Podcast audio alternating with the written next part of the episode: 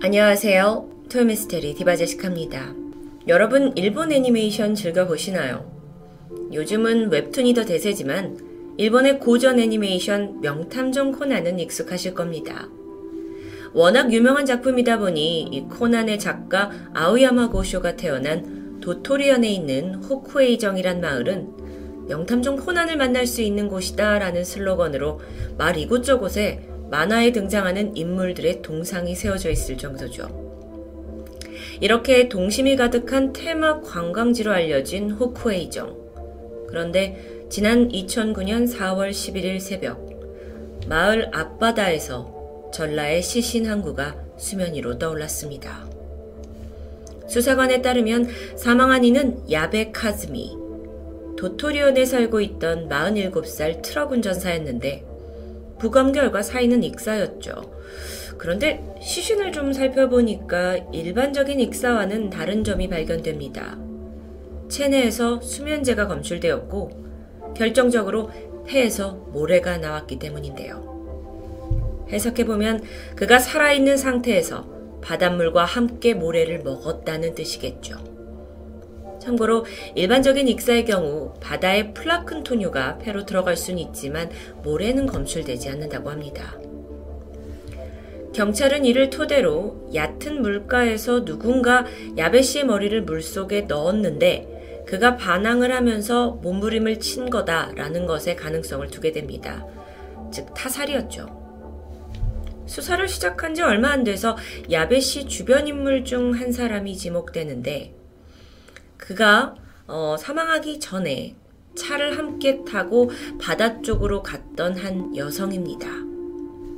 이 여성을 의심할 만한 여러 가지 정황이 있긴 했지만 사실 범인으로 딱히 지목할 만한 증거는 없었기 때문에 수사는 더 이상 진행되지 못해요. 그런데 6개월 후인 2009년 10월 7일 도토리현에서 가전제품 매장을 하고 있던 마루야마 히데키 씨가 가족한테 음, 나 이 제품 관련 수금을 좀 하러 다녀온다 라면서 집을 나선 후 행방불명됩니다. 그리고 안타깝게도 다음날 오후 2시 집에서 4km 떨어진 도토리현에 있는 시내 강가에서 익사한 채 발견되죠. 그런데 이상한 점이 있습니다. 이 현장이 수심 20cm 정도로 정말 얕은 강이었어요. 그러니까 성인 남성이 사고로 빠져 죽었다기엔 도저히 납득하기 힘든 곳인데요. 분명 누군가 그를 물로 밀어 넣었을 강압이 있었을 겁니다. 참고로 부검 결과 그의 시신에서도 수면제가 검출되죠. 사망한 히데키 씨의 장남 히로유키 씨는 아버지 일을 돕고 있던 터라서 그날 아버지가 집을 나가기 직전을 똑똑히 기억하고 있었습니다. 마에다라는 남성으로부터 전화가 왔고 통화를 받고 나서 아버지가 수금하러 간다 라고 나간 상황이에요. 그런데 다음 날까지 연락이 없다가 얕은 강에서 익사한 채 발견된 아버지. 수사관이 조심스럽게 자살의 가능성을 언급했지만 가족들은 결코 그럴 일이 없다고 단언합니다. 그렇게 타살을 중점으로 조사하던 중 한 여성의 존재가 떠오르는데 히베키 씨가 그 수금을 위해 만났다던 사람이 마에다 씨 외에 한 명 더 있었던 겁니다. 그리고 심지어 그녀는 몇 개월 전 유사하게 발생한 그 익사 사건에서도 지목된 동일 인물 우에다 미유키였죠. 경찰은 분명 수상한 낌새가 있다라고 감지했고 미유키 주변 인물과 그녀의 행적을 은밀히 수사하기 시작합니다. 그러던 중에 과거에 아주 의심스러운 사건들 중심에 이 미유키가 늘 있었다라는 걸 알아내게 되는데요. 시신으로 발견된 히데키 씨 그리고 야베 씨 외에도 지난 2004년부터 2009년까지 그녀와 관련된 4명의 남성이 모두 의문사로 사망했습니다. 그 중에는 번듯한 직업과 가정까지 있던 신문기자, 경찰관도 포함되어 있었는데요. 시간을 좀 거슬러 올라가서 1999년 신문기자였던 A씨는 새로운 직장을 따라 가족과 함께 도토리시로 이사오게 됩니다. 2001년이 됐을 때 일을 끝내고 한잔하러 가자면서 들린 술집. 거기에서 호스티스 직원으로 일하고 있던 미유키를 알게 되는데요. 유흥으로 시작된 둘의 관계는 처음엔 가벼웠지만 결국 2003년쯤이 되자 그 A씨는 아내가 있었음에도 불구하고 미유키와 동거를 시작합니다.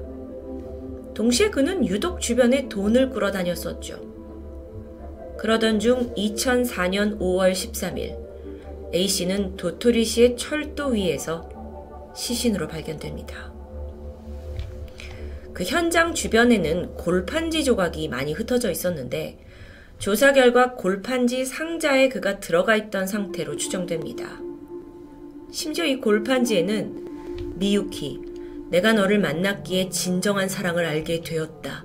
사랑한다. 라는 유서 같은 게 적혀 있었는데, 당시 경찰은 그가 직접 골판지 상자 안에 들어가서 자살을 시도한 것으로 판단했고, 부검조차 이뤄지지 않았죠. 그 다음으로는 경비업체에서 근무하고 있던 27살의 남성 B씨였습니다.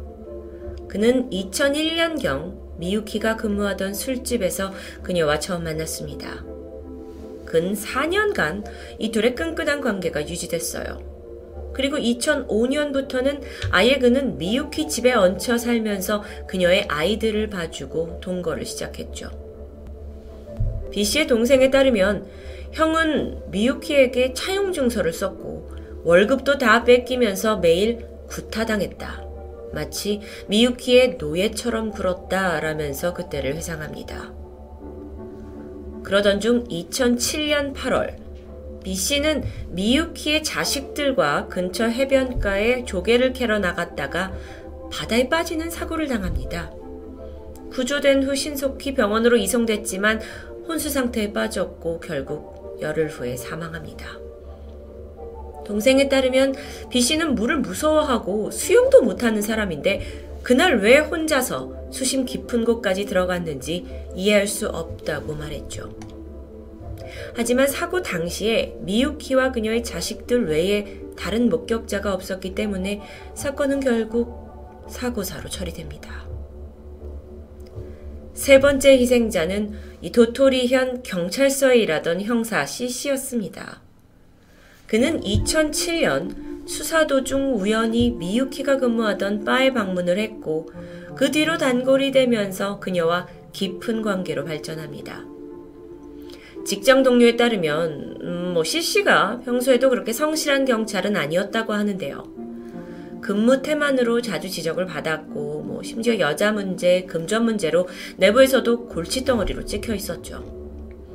그러던 2008년 2월 그는 도토리현 산에서 목을 매단 채 발견되었고 이 사건은 자살로 인정되어 부검은 따로 진행되지 않았습니다. 아직 끝이 아닌데요. 네 번째 사망자는 맨 처음 언급한 트럭 운전사. 바다에서 익사한 채 발견됐죠. 그리고 다섯 번째는 얕은 강가에서 발견된 히데키 씨. 또 한 명이 있습니다. 여섯 번째 남성은 미유키의 이웃 주민이었던 FC. 그는 호텔 직원으로 일하던 평범한 남성이었습니다. 미유키와 유독 가깝게 지내던 그는 2009년 9월 그녀의 차를 빌려서 운전을 하던 중 충돌 사고를 내고 맙니다. 이에 대해서 상당히 미안해하고 있는데 미유키가 하는 말이 뭐 내가 그 상대방과 합의를 하기로 했다. 하지만 수리비 8만엔 정도가 필요하다라면서 돈을 요구하게 됩니다. 그런데 이게 한 번이 아니었죠. 그녀는 이후로도 뭐 이런저런 이유로 돈을 요구했고 견디다 못한 FC와 법정 싸움까지 가게 됩니다. 그런데 그 과정 속에서 건강이 급격하게 나빠지기 시작한 겁니다. 아, 그리고 또 이상하게 옆집에 살던 미유키가 그를 돌보기까지 해요. 주변인들에 따르면 충돌 사고가 나고 나서 한 달 만에 FC는 유독 머리가 멍해서 힘들다고 호소했는데 그게 점점 더 심해지는 것 같았죠. 그 와중에 미유키는 FC 집을 들락날락 지극정성이었습니다. 주변인이 마지막으로 본 모습은 FC가 거의 혼수 상태로 집에 누워 있고 미유키는 뭐가 그리 즐거운지 방 안에서 깔깔거리고 있었다는데 그 목격한 바로 다음 날인 9월 27일 FC의 상태가 위급해지면서 병원으로 이송됐지만 그는 끝내 사망했습니다. 체내에서 수면제가 검출되었지만 이게 자의로 먹은 건지 아닌지를 명확히 밝힐 수 없어서 결국 병사로 처리되죠. 이쯤 되니까 이 우에다 미유키라는 여성이 도대체 어떤 사람인지 너무나 궁금해지는데요. 우선 그는 도토리안 시내에 있는 한 술집에서 호스티스로 일하고 있었습니다. 여긴 오직 70kg 이상의 몸매를 가진 여성만이 일할 수 있는 곳이었죠. 그녀는 어릴 적부터 어머니의 학대 속에 자랐다고 알려져 있어요. 그래서였을까요? 초등학생 때부터 덩치 큰 문제아로 불릴 만큼 반항심이 매우 강한 사람이었습니다. 뭐 옆집에 맘대로 들어가서 물건 부수고 훔치는 일이 다반사였고 학교에서도 대장 노릇을 하면서 친구들을 조종하고 거짓말을 일삼았죠. 워낙 그 나쁜 평판이 자자해서 오죽하면 고향집에서는 미유키네 집 근처에는 가지도 마라 라는 소문이 있을 정도였습니다. 중학교를 졸업한 후에 고등학교에 들어가긴 했지만 자퇴를 했고 공장에 들어가서 일하다가 10대 후반이라는 아직은 좀 어린 나이에 한 군인 남성과 결혼합니다. 그와의 사이에서 두 명의 자식을 낳았지만 결국 이혼했고 아이들을 데리고 친정으로 돌아오게 되죠. 또다시 다른 직장인을 만나서 재혼에 성공해 두 명의 아이를 낳았는데요. 두 번째 결혼 또한 이혼으로 끝납니다. 이후 또 다른 남성과의 사이에서 태어난 한 명의 자식까지 총 다섯 명의 아이를 갖게 됩니다. 줄줄이 딸린 자식들, 생계를 위해서 그녀가 호스티스 바에 들어간 것으로 보이는데 그곳에서 미유키는 남자 손님들 한 명한 한 명을 자신의 포로로 만들기 시작했죠. 미유키의 사진을 보시면 그녀가 뭐 단숨에 남자들을 홀릴 만한 전형적인 미인형은 아니라고 생각됩니다. 그런데 도대체 어떻게 그 수많은 남성들의 마음을 빼앗고 돈까지 갖다 바치게 만들었을까요? 특히나 일부 피해자들은 안정적인 직장에 가정까지 가진 사람들이었습니다. 이 부분에 대해서 그녀와 함께 일했던 지인들은 미유키가 동물적으로 감이 뛰어났고 자기를 마음에 들어 할 남자를 한반에 알아봤다고 말하죠. 그런 남자들을 타겟으로 정해서 친숙하게 접근했고 감정을 조종하고 결국 자신의 발밑에 두게 하는 교묘한 수법을 썼던 겁니다. 특히나 자신이 점 찍은 남자에게 접근 초기에는 지극정성을 보였다고 하는데 한편으로 중년 남성의 길을 세워주는 식으로 유혹하기도 했죠. 그러다 어느 정도 이 남자가 좀 빠졌다 싶으면 우리가 좀 더 많은 시간을 함께하고 싶다. 그런데 돈이 허락돼야 행복을 누릴 수 있지 않겠냐 라면서 거절하기 힘든 부탁을 했고 그러면서도 부모님이 암에 걸렸다, 홀로 아이들을 키우는 게 너무 어렵다, 양육비를 들먹이면서 돈을 뜯어냈습니다. 실제 그녀와 사귀었던 남자들은 교제 이후에 180도 변해버렸는데요. 직장에 소홀하기 일쑤였고 집에 가정에 들어가지 않기도 했고요. 자식을 나물나라 하기도 했죠. 그러면서 버는 돈은 족족 그녀를 위해 쓰는 걸 당연히 여겼습니다. 특이한 게 있는데 그녀에게 죽임을 당한 피해자들의 공통점. 왜 그토록 미유키에 집착하냐라는 지인들의 질문에 그들은 나는 미유키를 만나면서 치유받았다. 자기도 다섯 명의 아이들을 키우면서 힘들 텐데 미유키는 편지와 달콤한 위로의 말을 해주었다. 이런 모습에 피해자들이 뿅 갔다고 해석해야겠죠. 자, 그렇다면 미유키와 관련된 6건의 의문사, 이걸 추적하던 경찰이 증거가 확실한 두 건의 살인과 기타 15개의 사리, 사기 혐의를 찾아내서 2009년 11월 그녀를 드디어 체포하게 됩니다. 사실상 이 6명이 각각 사고사, 병사, 익사 등으로 사망했지만 모든 죽음에 그녀가 관여해 있다라는 증거를 찾기란 역부족이었죠. 다만 47세의 트럭 운전사 야베 카즈미. 그는 미유키에게 빌려준 3천만 원을 받으려다가 거절을 당했고 이후 죽임을 당한 게 입증되었고요. 가전제품점을 하던 히데키 씨 역시 미유키가 얕은 물에서 그를 밀어붙여서 죽였다는 게 밝혀지면서 결국 냉혹한 판결이 기다리고 있었습니다. 2012년 12월 도토리 지방법원은 그녀가 계획적이고 잔혹한 두 건의 살인을 했다라는 걸 인정하면서 그녀에게 사형을 선고합니다. 미유키는 억울하다면서 모든 살해 혐의를 아예 부정했어요. 그리고 계속 항소했지만 5년이 지난 2017년 7월 최종적으로 사형이 확정되죠. 한편 미유키를 체포하기 위해서 방문했던 그녀의 집엔 다섯 명의 자식들이 살고 있었는데 내부가 충격 그 자체였습니다. 월세 25만원짜리의 작은 공간이었는데 안을 보니까 발도 디딜 틈이 없을 만큼 쓰레기로 가득 차 있었다고 해요. 대형 비닐에 들어있던 쓰레기 더미는 물론이었고요. 뭐 오래된 자전거, 장난감들이 수북히 쌓여 있었어요. 음식을 해먹은 뭐 냄비도 설거지가 안 돼 있고 그래서 내부에 날파리가 가득했죠. 이런 청결이 없는 곳에서 그녀는 다섯 명의 아이들 뿐만 아니라 개와 고양이 여덟 마리까지 함께 키웠습니다. 심지어 집 앞에 주차돼 있던 경차가 있었는데 그 안에도 쓰레기가 가득 찬 봉지가 여럿 발견되죠. 판결 이후 미유키는 죄값을 치르기 위해 감옥에 들어갔고 그곳에서 생을 마감할 테지만 그녀의 아이들은 무슨 죄일까요? 남자들의 사랑을 받으면서 그들을 조정했던 미유키가 왜 그토록 자식들에게는 사랑을 베풀지 않았는지가 의문입니다. 필요 없어진 남자는 가차없이 살해해버린 여자였기 때문에 자식들에 대한 모성애도 부족했던 걸까요? 미유키는 잔혹한 범죄자입니다. 하지만 그녀의 아이들까지 미워할 수 없겠죠. 안타깝게도 다섯 명의 아이들이 현재 어디에서 어떻게 자라고 있는지는 제대로 밝혀지지 않았지만 일본 국가기관의 보호를 받고 있다고만 추정됩니다. 남자를 조정했던 일본의 악녀 미유키 토요미스테리 디바제시카였습니다.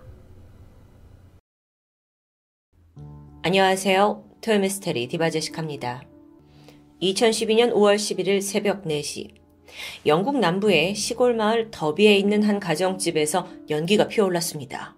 곧이어 불이 활활 타오르게 되죠. 이 집 앞에는 한 남성이 발을 동동 구르면서 울부짖고 있었는데요. 이웃들이 연기에 몰려들게 되자 가족이 안에 있다면서 다급히 도움을 요청합니다. 곧 소방차가 도착을 했고 대원들이 현장에 진입해요. 하지만 이 집이 이미 완전히 검게 타버린 상태였죠. 화재는 1층에서 시작된 것으로 보였는데 이 뜨거운 연기가 2층으로 치솟게 되면서 아이들이 자고 있던 2층이 엄청나게 뜨겁게 달궈진 겁니다. 소방대원들이 서둘러 2층으로 향했지만 안타깝게도 여기에선 총 6구의 아이들 시신이 발견됐습니다. 이 집 남매가 모두 사망한 거예요. 그 피해자는 13살 드웨인, 10살 제이드, 9살 존, 7살 잭, 6살 제스, 5살 제이든까지 다 너무 어린 아이들입니다. 그나마 장남이었던 드웨인이 딱 가보니까 마지막까지 숨이 붙어 있어서 병원으로 바로 호송이 되었는데요. 그는 결국 이틀 후에 세상을 떠나고 말았습니다. 하루 아침에 이 모든 자녀를 잃게 된 부부. 사망한 아이들 중에 그 큰아들 드웨인만 빼고 나머지 아이들은 다 두 사람 사이에서 낳은 친자식이었어요. 드웨인만 아내가 전 남편과의 관계에서 낳은 아이였죠. 아니, 한 명도 아니고 여섯 명의 자식입니다. 모두를 잃은 이 슬픔은 정말 세상에 살 이유조차 없어지는 그런 큰 고통이겠죠. 이 비극적인 사연은 영국 전역에 금세 퍼져나가게 되는데요. 사고가 나고 5일이 지난 16일, 필포트 부부는 공식적으로 석상에 나섰습니다. 이 사고 이후 부부를 도와주고 위로해준 모든 사람에게 진심으로 감사하다라는 인사를 전하게 되죠. 또한 마지막까지 병원에서 사투를 벌이다가 끝내 사망한 그 드웨인의 장기를 기증하겠다라면서 어, 이 부부는 눈물을 흘렸습니다. 정말 이들을 향한 위로와 격려가 쏟아졌어요. 또한 적지 않은 금액의 기부금도 들어왔죠. 얼마 후에 이 숨진 6명의 아이들의 합동 장례가 치러졌습니다. 너나 할 것 없이 눈물바다가 된 너무도 슬픈 장례식. 한편 화재 현장을 조사하던 경찰은 1층 우편함에서 이 불이 시작된 걸 확인합니다. 그런데 주변에서 수상한 게 발견됐어요. 타다 남은 성냥과 휘발 유통이요. 조사를 해보니까 누군가 우편함에 고의로 휘발유를 뿌리고 성냥으로 불을 붙인 게 확실해 보였습니다. 방화 사건이죠. 경찰은 즉시 이걸 강력 사건으로 전환해서 아주 강도 높은 수사를 진행하게 돼요. 그리고 이때 경찰이 가장 의심했던 사람은 바로 이 집에서 유일하게 살아남은 생존자 필포트 부부였습니다. 물론 부부는 노발대발하면서 내가 지금 자식을 다 잃었는데 이게 우리한테 할 소리냐 라면서 분노했고 기자회견을 열어서 눈물로 억울함을 호소했죠. 하지만 그럼에도 불구하고 여전히 부부에겐 좀 수상한 부분이 많았습니다. 경찰은 특히 남편이자 아버지인 믹 필포트를 강하게 의심했어요. 왜 그랬냐고요? 이게 방화 사건이잖아요. 그런데 그럼에도 불구하고 아버지는 단 한 번도 범인을 잡아달라라는 말을 하지 않았던 겁니다. 게다가 이 부부가 쓰고 있던 침실이 1층에 있었거든요. 근데 1층에서 불이 나니까 밖으로 탈출하는 그 경로가 있을 거잖아요. 거기에 소방장치가 두 개나 있었어요. 근데 사건 당시에 이걸 전혀 사용하지 않았던 거죠. 음, 이상합니다. 또한 화재 당일에 막 이웃들이 몰려들었잖아요. 그때 사실 아이들을 챙기기보다는 우리 아내를 봤냐라고 물은 점도 좀 수상했고요. 결정적으로 그는 생명이 위태로운 아들 드웨인, 그가 입원한 병실에 단 한 번도 찾아가지 않았습니다. 하, 이게 이럴 수 있나요? 이상한 점은 계속됩니다. 인터뷰 당일에도 기자들 앞에서는 대성통곡을 하다가 뒷문으로 빠져나갔거든요. 후에 바로 웃으면서 막 농담을 하는 게 포착돼요. 특히나 경찰의 촉을 발동시킨 부분이 있었는데 사건이 일어난 5월 11일 그날은 믹필포트가 법원에 출두해야 하는 날이었습니다. 이 남자가 사실 또 다른 문제로 법정 다툼 중이었던 거예요. 그래서 경찰이 혹시나 싶어서 강하게 추궁을 했는데 그때부터 다둥이 아빠 믹필포트의 어마어마한 과거가 드러나게 됩니다. 1956년생인 닉 필포트. 그는 19살 때부터 문제를 일으키기 시작했어요. 당시 15살의 킴이라는 여자친구와 사귀고 있었는데 굉장히 폭력적이고 지배적인 성향을 일삼았죠. 나이가 그렇게 어렸는데도 말이에요. 그게 한 예로 이 여자친구 킴의 치마가 너무 짧은 거 아니냐라면서 석궁을 가지고 그녀의 사타구니를 쏘기도 했고요. 망치로 쓸개골을 금가게 만들었습니다. 에? 너무 도가 지나쳐요. 근데 당시에 킴은 너무 어리고 순진하잖아요. 그러니까 이런 도 넘은 폭력을 당하면서도 아무에게 도움을 요청하지 못했는데요. 그렇게 무려 2년이 지나고 나서 참다 못한 킴이 드디어 이별을 선언하게 됩니다. 가만히 있을 필포트가 아니었어요. 분노를 했고 칼을 들고 킴의 집 앞에 찾아가요. 그래서 킴의 아버지가 외출할 때까지 기다렸다가 내부에 침입하게 되는데 거기서 자고 있던 킴에게 무려 27번이나 칼로 찌르게 되죠. 그리고 이게 끝이 아니에요. 딸의 비명을 듣고 방으로 온 킴의 엄마를 눈이 마주쳤어요. 역시나 칼을 휘둘렀습니다. 이웃이 이런 비명을 듣고 경찰에 신고를 했고 현장에 도착했을 때 필포트가 계단에 앉아 있었다고 해요. 그리고 피 묻은 칼을 들고 웃고 있었죠. 그러면서 하는 말이 소용없어요. 이미 다 죽었을걸요? 내가 끝내주게 자급했거든.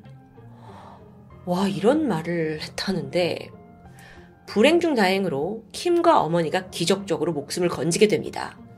그리고 그 덕에 필포트는 이게 살인 사건이 아니라 살인 미수 혐의로 징역 7년 반을 선고받게 돼요. 하지만 이것조차 모범수라는 이유로 감형을 받았고요. 겨우 3년 2개월 만에 다시 세상에 나오게 되죠. 이후에 필포트는 파밀라라는 여성을 만나서 가정을 꾸리고 3명의 아이를 낳게 됩니다. 하지만 집벌은 뭐 개 못 준다고 폭력은 여전했어요. 그 과정에서 이 아내에게 자기가 옛날에 만났던 그 여자친구한테 내가 어떻게 했는 줄 알아? 하면서 그 범죄를 마치 영웅담처럼 막 늘어놓는 거예요. 그러니까 아내는 막 폭력을 당하더라도 나도 그렇게 될까봐 반항조차 할 수 없었던 거죠. 그러던 1995년입니다. 필포트가 37살이 되었거든요. 근데 이때 14살의 헤더라는 미성년자와 부적절한 관계를 맺게 돼요. 심지어 헤더는 아예 가출을 해버렸고 필포트와 같은 집에서 함께 살게 되죠. 이게 무슨 상황인가 싶은데 뭐 어쨌든 파밀라로서는 남자가 이제 바람이 났으니까 자신과 새 아이들이 자연스럽게 이 남편의 그늘에서 벗어나게 된 겁니다. 한편 미성년자였던 헤더가 임신을 하게 돼요. 그리고 또 두 명의 아들을 낳게 됩니다. 근데 이때 필포트가 좀 어, 사람이 좀 변하는데 나는 딸을 원했다 라는 이유로 헤더에게 폭력을 일삼기 시작했죠. 계속되는 겁니다. 2000년의 어느 날 필포트는 언제나처럼 헤더를 뒷마당에 감금했어요. 하지만 그녀가 간신히 탈출에 성공했고요. 곧장 경찰서에 가서 도움을 요청하게 되죠. 이후 헤더와 필포트는 그 아이들이 있잖아요. 그래서 양육권 문제로 법정 싸움을 하게 되는데 법정은 당연히 헤더의 손을 들어줬고요. 자식들은 엄마와 살게 됩니다. 뭐 아버지가 폭행을 일삼는 저런 꼬라지인데 당연한 결과겠죠. 그런데 놀랍게도 불과 몇 달 후에 닉 필포트가 또 새로운 여성을 찾았습니다. 당시 19살의 머레이드 더피, 현재 그의 부인이죠. 음, 머레이드에게 이미 한 명의 아들이 있었고요. 이 두 사람이 동거를 시작하게 돼요. 그리고 바로 다음 해에 둘 사이에서 첫째 딸 제이드가 태어납니다. 그런데 이쯤에서 이 필포트가 16살의 리사라는 소녀와 눈이 맞아요. 그래서 리사가 이 나이 많은 필포트의 애인이 됐고요. 결국 이 세 사람이 한 집에 사는 동거가 시작돼요. 여기서 세 사람이 누구냐? 믹 필포트와 아내 머레이드와 그 어린 애인 리사요. 아, 이, 이, 이거 지금 제가 실화 마, 맞는 거죠? 그리고 얼마 후에 리사 또한 필포트의 아이를 출산해요. 이후에 또 임신하고 출산하고 임신하고 출산하고를 반복하죠. 그리고 동시대에 원래 아내 머레이드도 마찬가지였고요. 그렇게 아이가 아이들이 불어납니다. 2005년에 어느덧 필포트는 그 아내 머레이드와 여친 리사 사이에 무려 9명의 자녀를 두게 됐어요. 자, 근데 황당한 게 그동안 그는 단 한 번도 일하지 않았고요. 대신 계속 태어나는 아이들의 보조금을 받으면서 1년에 약 4천만 원에 가까운 돈을 받았습니다. 당시 이걸 가지고 지역 뉴스에 나오게 되거든요. 그러면서 다둥이 아빠다라는 걸로 유명세를 얻기도 해요. 근데 사람들이 이제 애가 많은 거에 놀라는 게 아니라 정말 이렇게 요지경 같은 동거를 하고 있다. 그리고 또 보조금으로 먹고 산다. 라는 거에 놀랬고 맹렬히 비난하게 되죠. 2년 후인 2007년입니다. 머레이드와 리사가 동시에 임신을 합니다. 그리고 곧 아이들이 11명이 돼요. 그러자 필포트는 시에 가서 당당하게 우리 애가 늘었으니까 더 큰 집을 달라 라면서 요청합니다. 이 말이 됩니까? 당연히 거절당했죠. 그러자 포기하지 않았어요. 얼마 후에 영국에 있는 유명 토크쇼에 출연해요. 동정표를 받고자 했죠. 뭔가 다둥이 아빠 이미지로요. 어, 진짜 이거 여러모로 멘탈이 대단한데요. 토크쇼에서 그는 환영받지 못했습니다. 진행자조차 전혀 이 사람을 이해하지 못했고 어, 필포트한테 왜 이런 식으로 사냐라고 말을 하는데 되려 필포트는 진행자를 비난하고 욕까지 퍼붓게 돼요. 완전 삼류 인생이죠. 한편 이 프로그램에서 아내들의 인터뷰도 진행됐습니다. 그래서 진행자가 먼저 그 아내 머레이드한테 이 남편의 애인과 함께 사는 게 정말 괜찮냐? 라고 묻게 되는데 그녀가 이렇게 대답해요. 뭐, 몰래 바람 피우는 건 아니니까 괜찮아요. 이분도 뭔가 남편한테 너무 오랫동안 세뇌당한 거 아닐까요? 믹 필포트, 그는 이 토크쇼로는 성에 차지 않았던 것 같습니다. 그래서 영국의 아주 유명한 방송인 앤 위더콤이 만들고 있는 다큐멘터리에 자발적으로 출연해요. 그러면서 이 다큐에서 나는 머레이드, 리사와 번갈아 가면서 관계를 맺는다며 아주 자랑스러워 했죠. 그런데 이때 이 필버트의 집이 공개됐거든요. 그때 꽤 비싼 차에 또 마당에는 수영장까지 있었어요. 한 직업도 없고 정부 보조금으로 살아가는 주제에 아주 여유로운 생활을 하고 있던 거죠. 그래서 이 앤이라는 진행자가 막 필버트한테 당신 일을 해야 되는 거 아니냐라고 꾸짖습니다. 근데 이 사람이 아니네 정부에서 돈을 주는데 왜 일을 해야 돼? 라면서 오히려 앤을 멍청하다고 비웃고 있었죠. 와, 아, 이, 이쯤 되니까 이거 같이 살고 있는 부인들도 문제인 것 같아요. 세월이 흐릅니다. 2012년 2월이에요. 이 아주 견고해 보이던 믹필포트 왕국에 마침내 균열이 생기기 시작했죠. 두 번째 아내 리사가 필포트의 계속되는 폭력과 이 막장 같은 삶에 지쳐버린 겁니다. 그리고 결국 자기가 낳은 아이들 다섯 명을 데리고 수영장 좀 다녀올게요 라고 거짓말을 한 뒤에 집을 도망쳐버려요. 이 사실을 알게 된 필포트는 길길이 날뛰었죠. 그리고 아이들을 다시 집으로 데려오기 위해서 안간힘을 씁니다. 그 자녀들을 너무 사랑해서 그런 게 아니고요. 애가 많을수록 정부 보조금이 더 많이 나오기 때문이죠. 애들이 떠나면 다섯 명만큼의 보조금이 줄어드니까 분노했던 거고요. 급기야는 리사를 고발해요. 이 엄마가 정신 상태가 불안정하다라는 이유를 들어서 양육권은 자기가 가져야 한다라는 주장입니다. 자, 여러분, 다시 사건으로 돌아와서 그 화재 당일에 필포트가 법정에 가야 했다고 했었잖아요. 그건 바로 이날 리사와의 가정법원 심리가 열리는 그날이었기 때문입니다. 그런데 공교롭게도 그날 새벽에 6명의 아이들을 모두 잃게 돼요. 이게 과연 우연이었을까라는 생각이 들었던 거죠. 사건이 벌어지고 3주 후인 5월 28일, 경찰은 믹 필포트와 아내 머레이드를 방화 그리고 아동살인 혐의로 체포합니다. 경찰은 특히나 이 모든 게 남편 믹 필 포트가 꾸민 일이라고 발표했어요. 그리고 이미 그들이 가지고 있는 증거로 자신만만해했죠. 경찰이 도대체 어떤 증거를 손에 얻었냐? 사실 증거를 찾기가 굉장히 힘들었어요. 하지만 믹필포트는 의심이 됐죠. 그래서 경찰이 이들 부부 몰래 도청 장치를 설치했다고 합니다. 그리고 나서 그 음성 파일을 확인하던 중 필포트가 아내에게 아주 의미심장한 말을 건네는 걸 포착하게 돼요. 야, 입 맞춘 대로 잘했어? 증거 걸린 거 없지? 난 없어! 너 증언할 때 많이 울었니? 이 대화는 명백하게 이 두 부부가 범행을 모의했다는 거 드러나고 있죠. 그래서 증거로 작용할 수 있었고 결국 부부가 긴급하게 체포됐던 겁니다. 아 소름 돋아요. 그, 근데 여러분 잠깐만 부부가 아이들을 살해한 동기가 뭐였을까요? 보조금으로 먹고 살잖아요. 아이들이 죽으면 돈을 못 받을 텐데 왜 죽였죠? 추후 경찰 조사로 드러난 이 사건의 전말은 더욱더 기가 막힙니다. 필포트가 생각을 했어요. 내가 좋은 아버지, 멋진 아버지라는 걸 증명해내야 했고 여기에 꾀를 냅니다. 그게 뭐냐면 일부러 집에 불을 낸 후에 여섯 명의 아이들을 극적으로 모두 구해내는 영웅을 만들어 보자는 것이었죠. 그렇게 부성에 강한 아버지 모습을 막 언론에 피력하면서 그 리사에게 뺏긴 나머지 다섯 명의 자식을 빼앗아 오는 게 계획입니다. 그리고 나서 그 방화에 대한 건 리사한테 몰 생각이었죠. 리사가 방화범이라고요. 이뿐만이 아니에요.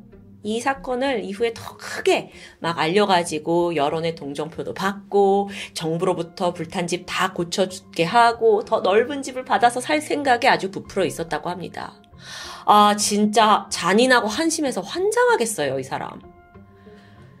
사건 전날 필포트가 아주 치밀하게 계획하게 되는데 자기 친구 한 명 포를 불러가지고 정원 뒤쪽에다가 2층으로 올라가는 사다리를 설치하게 돼요. 지금 사진에서 보고 계시죠?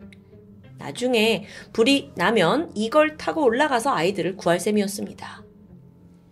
새벽 1시 반, 친구 폴이 이 필포트의 요구대로 휘발유로 불을 내고 여기를 현장을 떠나요. 자, 불이 나기 시작했죠. 근데 이 불이 필포트의 예상보다 너무 빨리 번지는 겁니다. 무엇보다도 휘발유 때문에 이렇게 연기가 자욱하게 깔리는데 그것 때문에 앞을 볼 수가 없어요. 또 유독가스가 발생하니까 숨도 쉬기 힘들었고요. 이때 필포트가 생각합니다. 아, 이거 애들 못 구하겠다. 그렇게 아이들을 포기해버린 거예요. 여섯 명의 자녀들은 그 뜨거운 2층 방에서 영문도 모른 채 갇혀서 고통스럽게 사망해 갔죠. 필포트의 무모한 계획은 이 잔인한 비극으로 끝이 났던 겁니다. 정말 말이 안 돼요. 재판에선 필포트와 머레이드 두 사람은 살인죄로 기소되었습니다. 하지만 어이없게도 원래는 이들이 이제 아이를 죽일 계획이 아니라 영웅놀이만 하려고 했던 거잖아요. 그게 과실치사로 인정이 됐고 최종적으로는 감형을 해준다라는 판결을 받게 돼요. 감형이요? 아니 애들 목숨 가지고 장난치던 이, 이 아버지의 의도 자체가 나쁜 거 아닌가요? 좀 이해가 안 되죠. 하지만 좀 더 들어보세요. 2013년 4월 필포트는 결국 종신형을 선고받게 됩니다. 감형을 받아서 사형은 피할 수 있었던 거죠.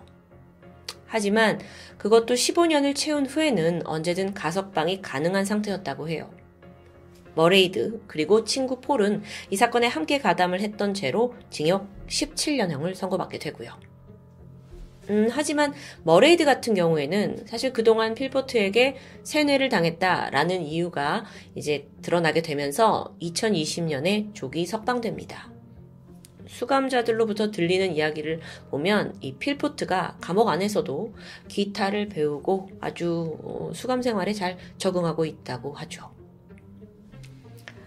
아, 이 사건, 그 여섯 명의 아이가 부모의 도구로 이용된 유례 없는 케이스였습니다.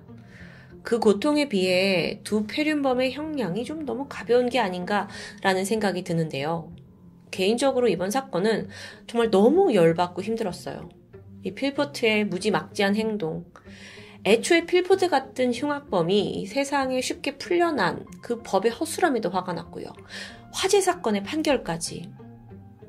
한편 화재가 났을 당시에 그 이웃들이 달려왔잖아요.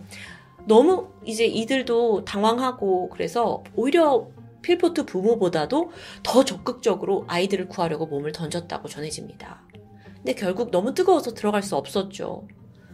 이게 실패로 돌아가니까 이웃들이 죄책감을 느껴서 현장에서 무릎을 꿇고 눈물을 흘렸다고 전해지는데요. 이웃도 이 정도인데 아버지라는 인간은 참 여러 가지로 극혐입니다. 필포트 같은 한심한 사람이 부모가 되면 어떤 일을 초래하는지 너무도 잘 알 수 있었던 가슴 아픈 사건. 지금까지 토요미스테리 디바제시카였습니다. 안녕하세요. 토요미스테리 디바제시카입니다.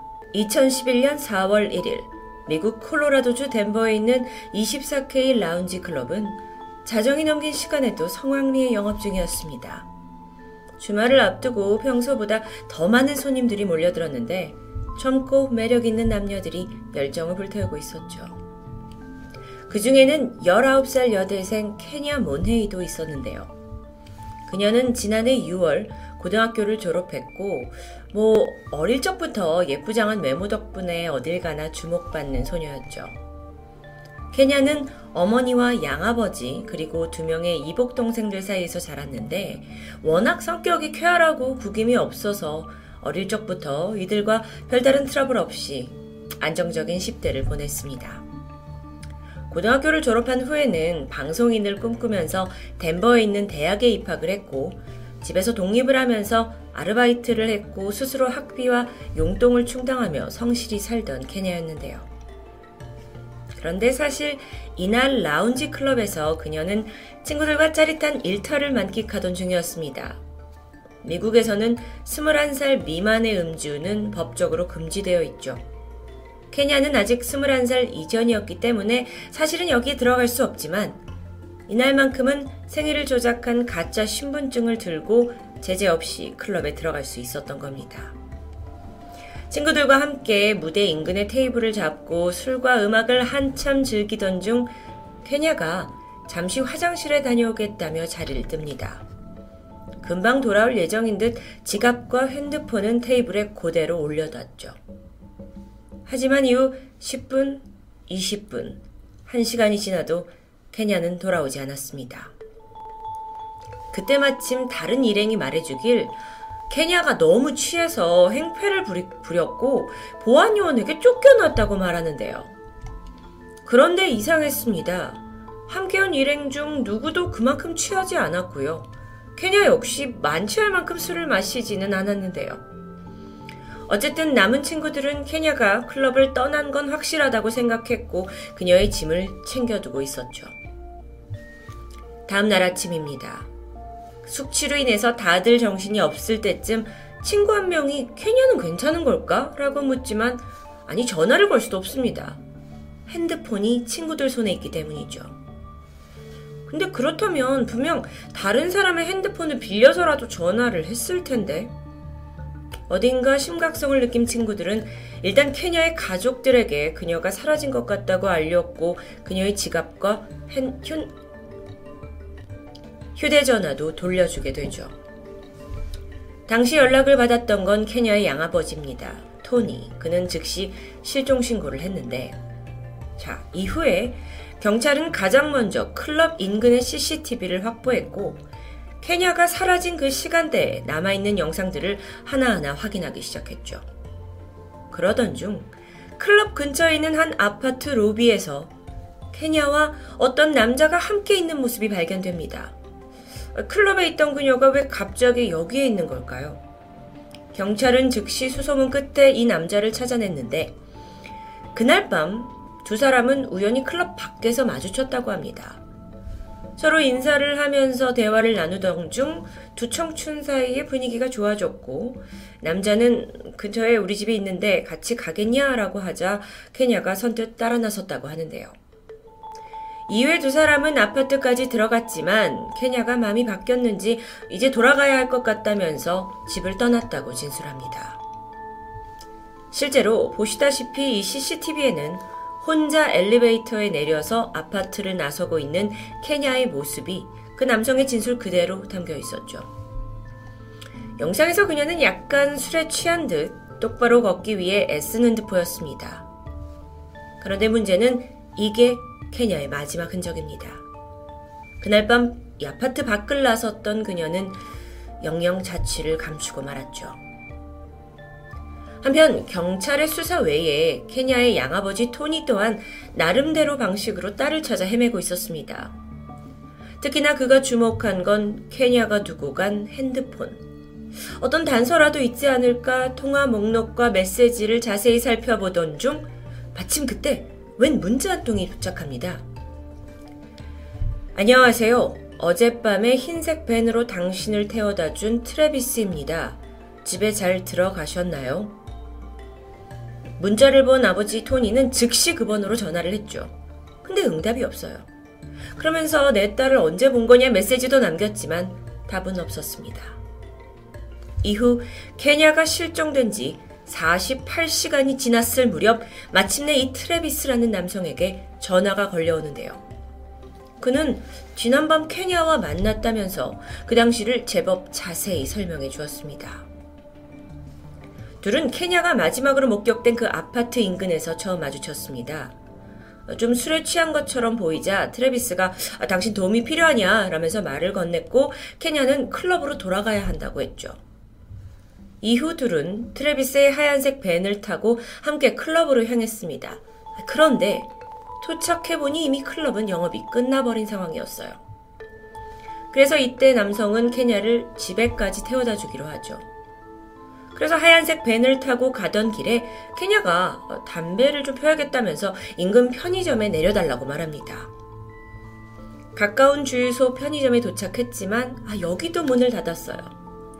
이때 케냐는 차에서 내렸고 주차장에 있던 데니라는 동양 남성에게 담배를 빌렸다고 합니다. 그리고는 한참 동안 그 남자와 이야기를 나누더니 이내 둘이서 그 데네 차를 타고 떠나버렸다. 라는 트레비스의 진술. 음, 그는 좀 허무해졌고 운전을 해서 자신의 여자친구 집으로 갔다고 진술합니다.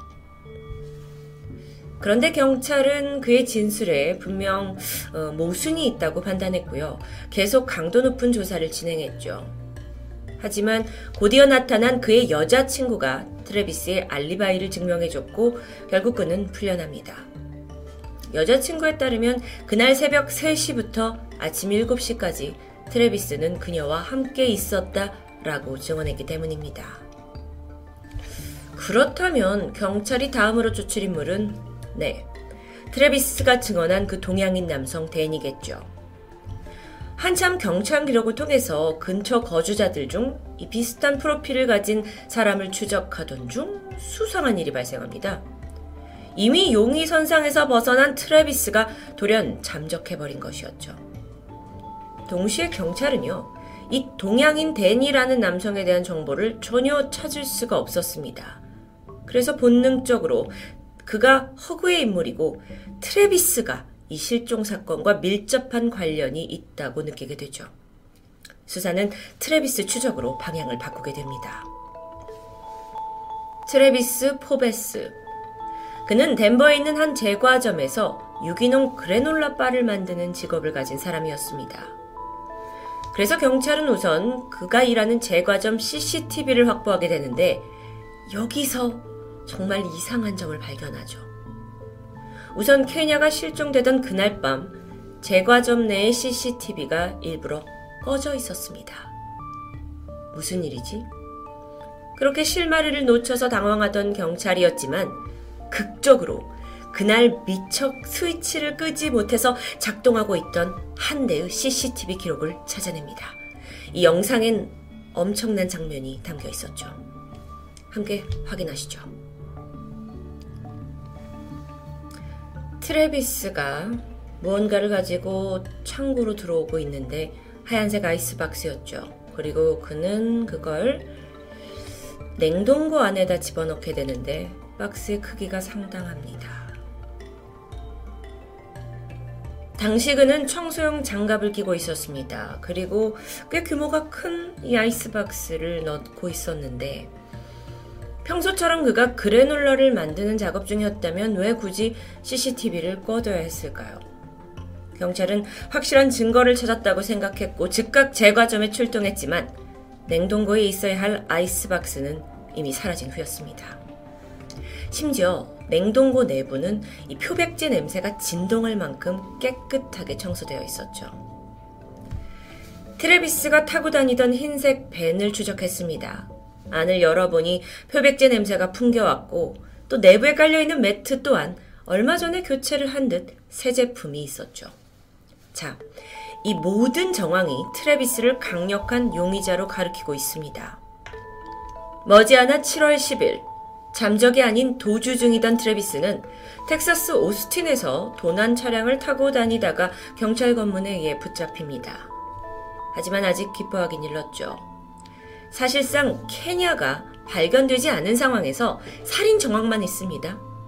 그리고 트레비스는 살인 혐의에 대해서 극구 부인하고 있었는데요. 경찰은 좀 더 확실한 증거를 잡아야 했죠. 그런데 완전히 예상치 못한 국면이 닥치게 되는데요. 이 트레비스가 체포되기 불과 6일 전이었던 7월 4일, 덴버에서 1시간 정도 떨어진 또 다른 지역에서 30살의 여성 리디아 틸먼이 성폭행을 당한 뒤 죽음의 위기에서 간신히 탈출한 사건이 있었던 겁니다.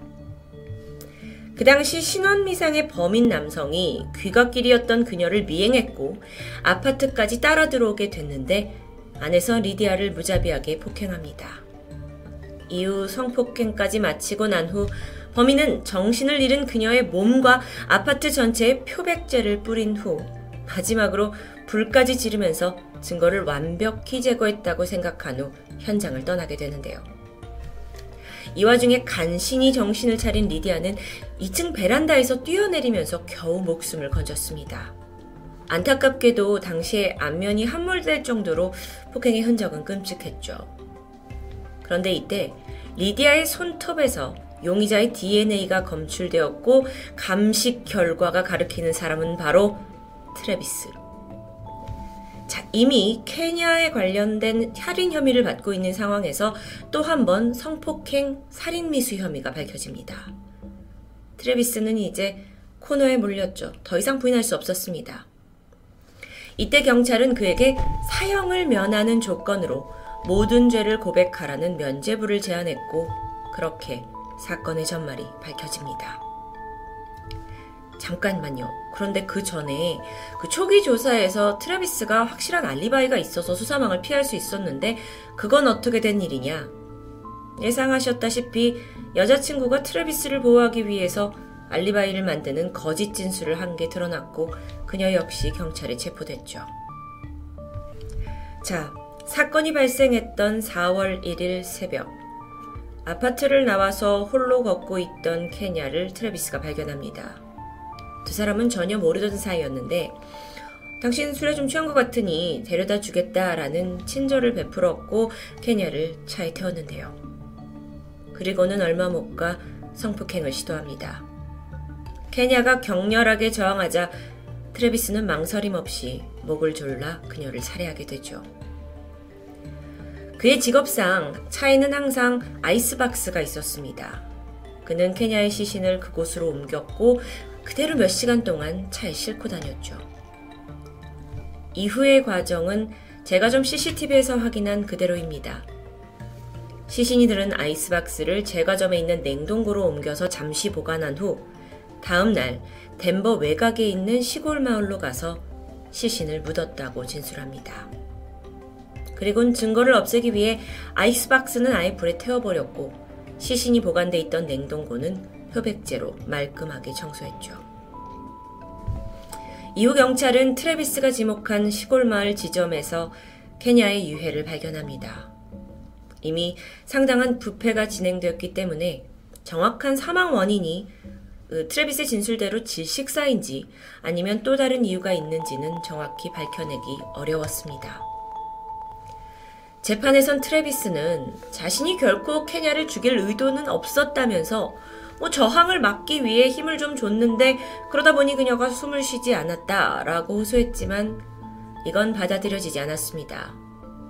분명 그는 케냐를 죽이고 불과 3개월 만에 또 다른 여성을 성폭행하고 심지어 현장에 불까지 지른 사람이기 때문이었죠. 트레비스는 1급 살인 혐의로 가석방 가능성이 없는 종신형을 선고받았습니다. 이 트레비스의 행적을 쫓다 보니 한 가지 궁금한 점이 생겼습니다. 그는 왜 사건 다음 날 케냐의 핸드폰으로 문자를 보내둔 걸까요? 사실 이 트레비스라는 사람의 존재는 그 메시지로 밝혀졌다고 볼 수 있는데요.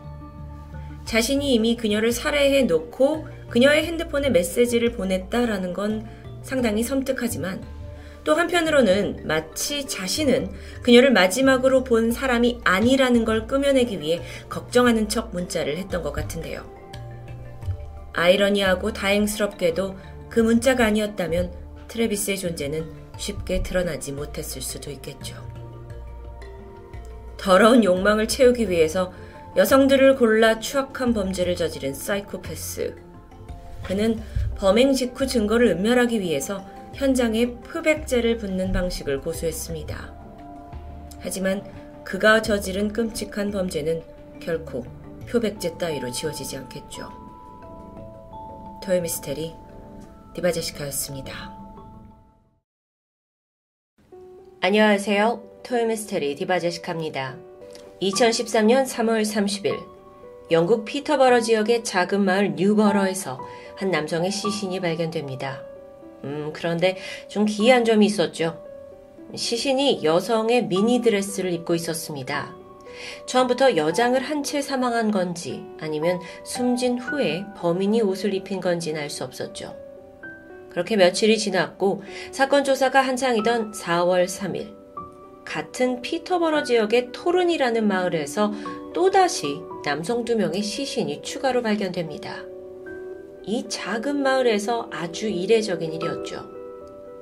지금까지 발견된 시신 이 세 구에는 공통점이 있었는데요. 모두 도랑에 유기되어 있었고 또 온몸에 칼에 찔린 자상이 남아 있었다는 점입니다. 경찰은 이것을 토대로 동일범에 의한 연쇄 살인의 무게를 두고 조사를 시작했는데 그리고 얼마 후 예상보다 빠르게 용의자를 검거합니다.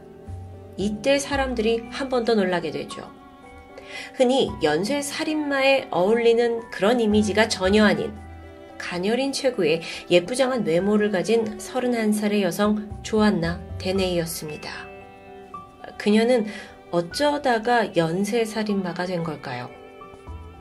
우선 82년생인 조안나, 그녀는 경비원으로 일하던 아버지와 또 판매원이던 어머니 사이에서 태어났습니다. 뭐 특별히 부유하진 않았지만 그렇다고 부족함도 없는 유년 시절을 보냈어요. 별다른 문제가 없는 화목한 가정이었고요. 조안나는 특히나 여동생 마리아와 사이가 좋았다고 합니다. 혹여 마리아가 학교에서 괴롭힘이라도 당하면 적극적으로 나서서 동생을 보호하는 언니였죠. 조안나는 학교 성적도 좋은 편이었고요. 심지어 외모가 예쁘장해서 정말 모두가 좋아하는 그런 모범생이었습니다. 그런데 사춘기를 겪으면서 어찌된 일인지 아이가 180도 다른 사람으로 변하게 됩니다. 여러분, 물론 청소년들이 사춘기에 반항을 하는 건 흔한 일이에요. 그런데 이 조안나의 반항은 그 정도가 좀 너무 심했고요. 심지어 기간도 길었고요. 특히나 아이가 약과 술에 손을 대면서 완전히 삐뚤어진 길을 걷게 됩니다. 학교 내에서 술을 마시다가 걸렸고 정학을 당했을 정도니까 말 다 했죠. 뿐만 아니라 이 술과 약을 사기 위해서 상습적으로 도둑질을 했고요. 이것 때문에 또 경찰서를 들락날락 거리게 되죠. 어느덧 조안나는 이 지역의 유명한 문제아로 낙인 찍힙니다. 그리고 결국 학교를 자퇴하게 되는데요. 이렇게 반항기가 가득한 조안나, 가족들의 골칫거리가 되겠죠. 그리고 관계도 소원해지기 시작합니다. 그렇게 아꼈던 여동생과도 서먹해졌고요. 하지만 이 와중에 유일하게 그녀가 마음을 터놓고 지낸 사람이 있었는데 바로 존 트리너였습니다. 존은 조안나보다 6살 많은 성인 남성이에요. 그 역시 10대 시절 때 조안나처럼 뭐 질풍노도의 시기를 심하게 겪었기 때문에 조안나가 왜 그런 행동과 어떤 심리를 가지고 있는지 잘 이해하는 듯 했습니다. 그래서 조안나가 존에게 푹 빠져 있었죠. 그런데 당시에 조안나는 15살 미성년자고 부모님은 당연히 존과의 교제를 걱정하고 반대했겠죠? 하지만 이걸 귀담아 듣지 않았고 조안나는 결국 몰래 집을 빠져나와 존과 함께 다른 지역으로 떠나버리고 맙니다. 그렇게 동거가 시작되면서 어느덧 2년이 지나고 조안나가 17살이 되던 해에 그녀는 존의 아이를 갖게 됩니다. 임신 사실을 알기 전까지 사실 조안나는 여태 그랬던 것처럼 술과 마약에 찌들어 있었어요.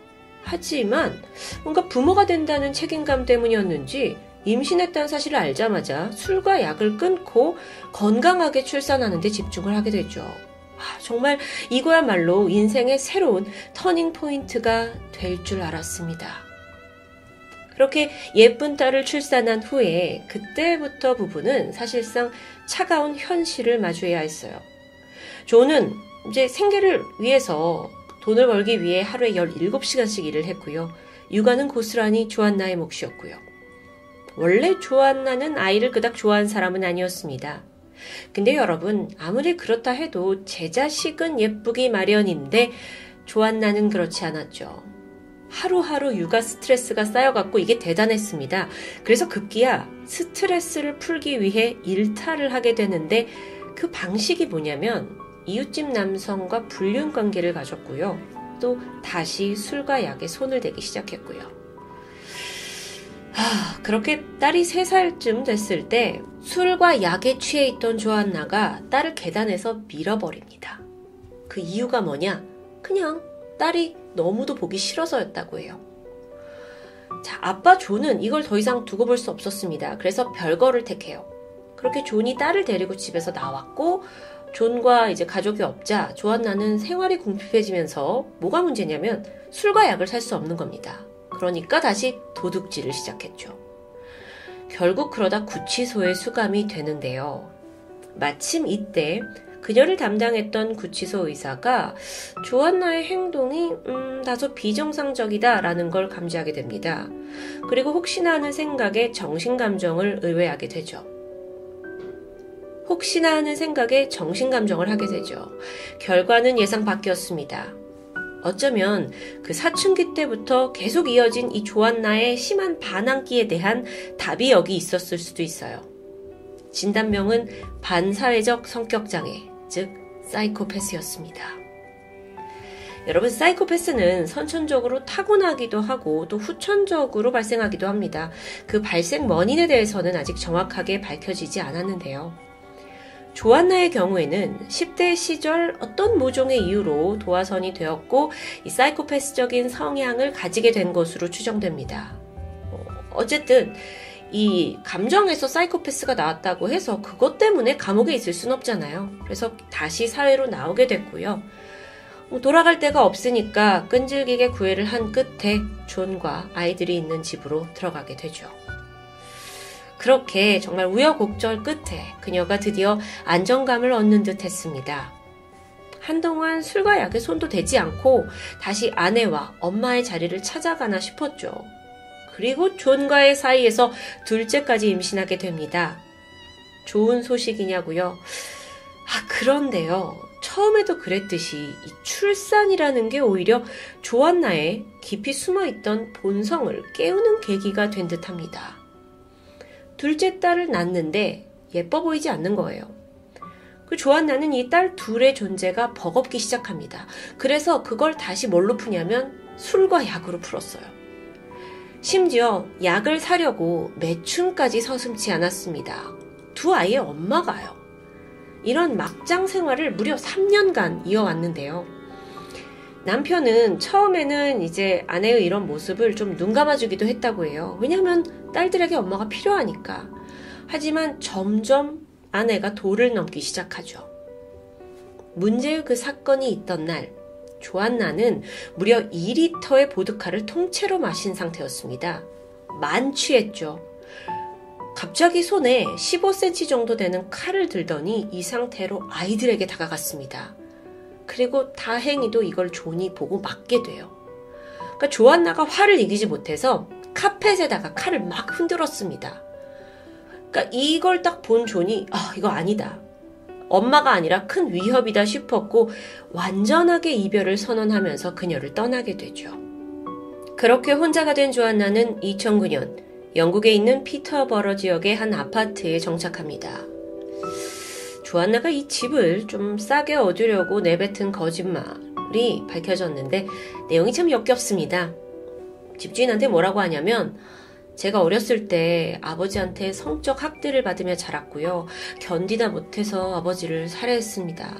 그래서 감옥에 다녀왔고 저는 지금 돈도 집도 없는 신세입니다. 음, 전혀 사실이 아니었어요. 아버지 멀쩡히 살아 계셨고 성적 학대를 한 적도 없고요.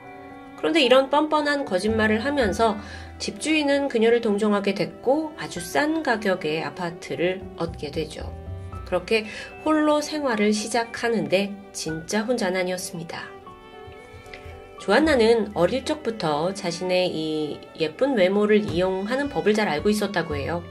그래서 주위의 남자들이 늘 끊이지 않았는데 성인이 돼서는 성격도 좀 히스테릭하고 약쟁이의 전과자였지만 그래도 이 외모 덕분인지 계속 남자들과 엮였습니다.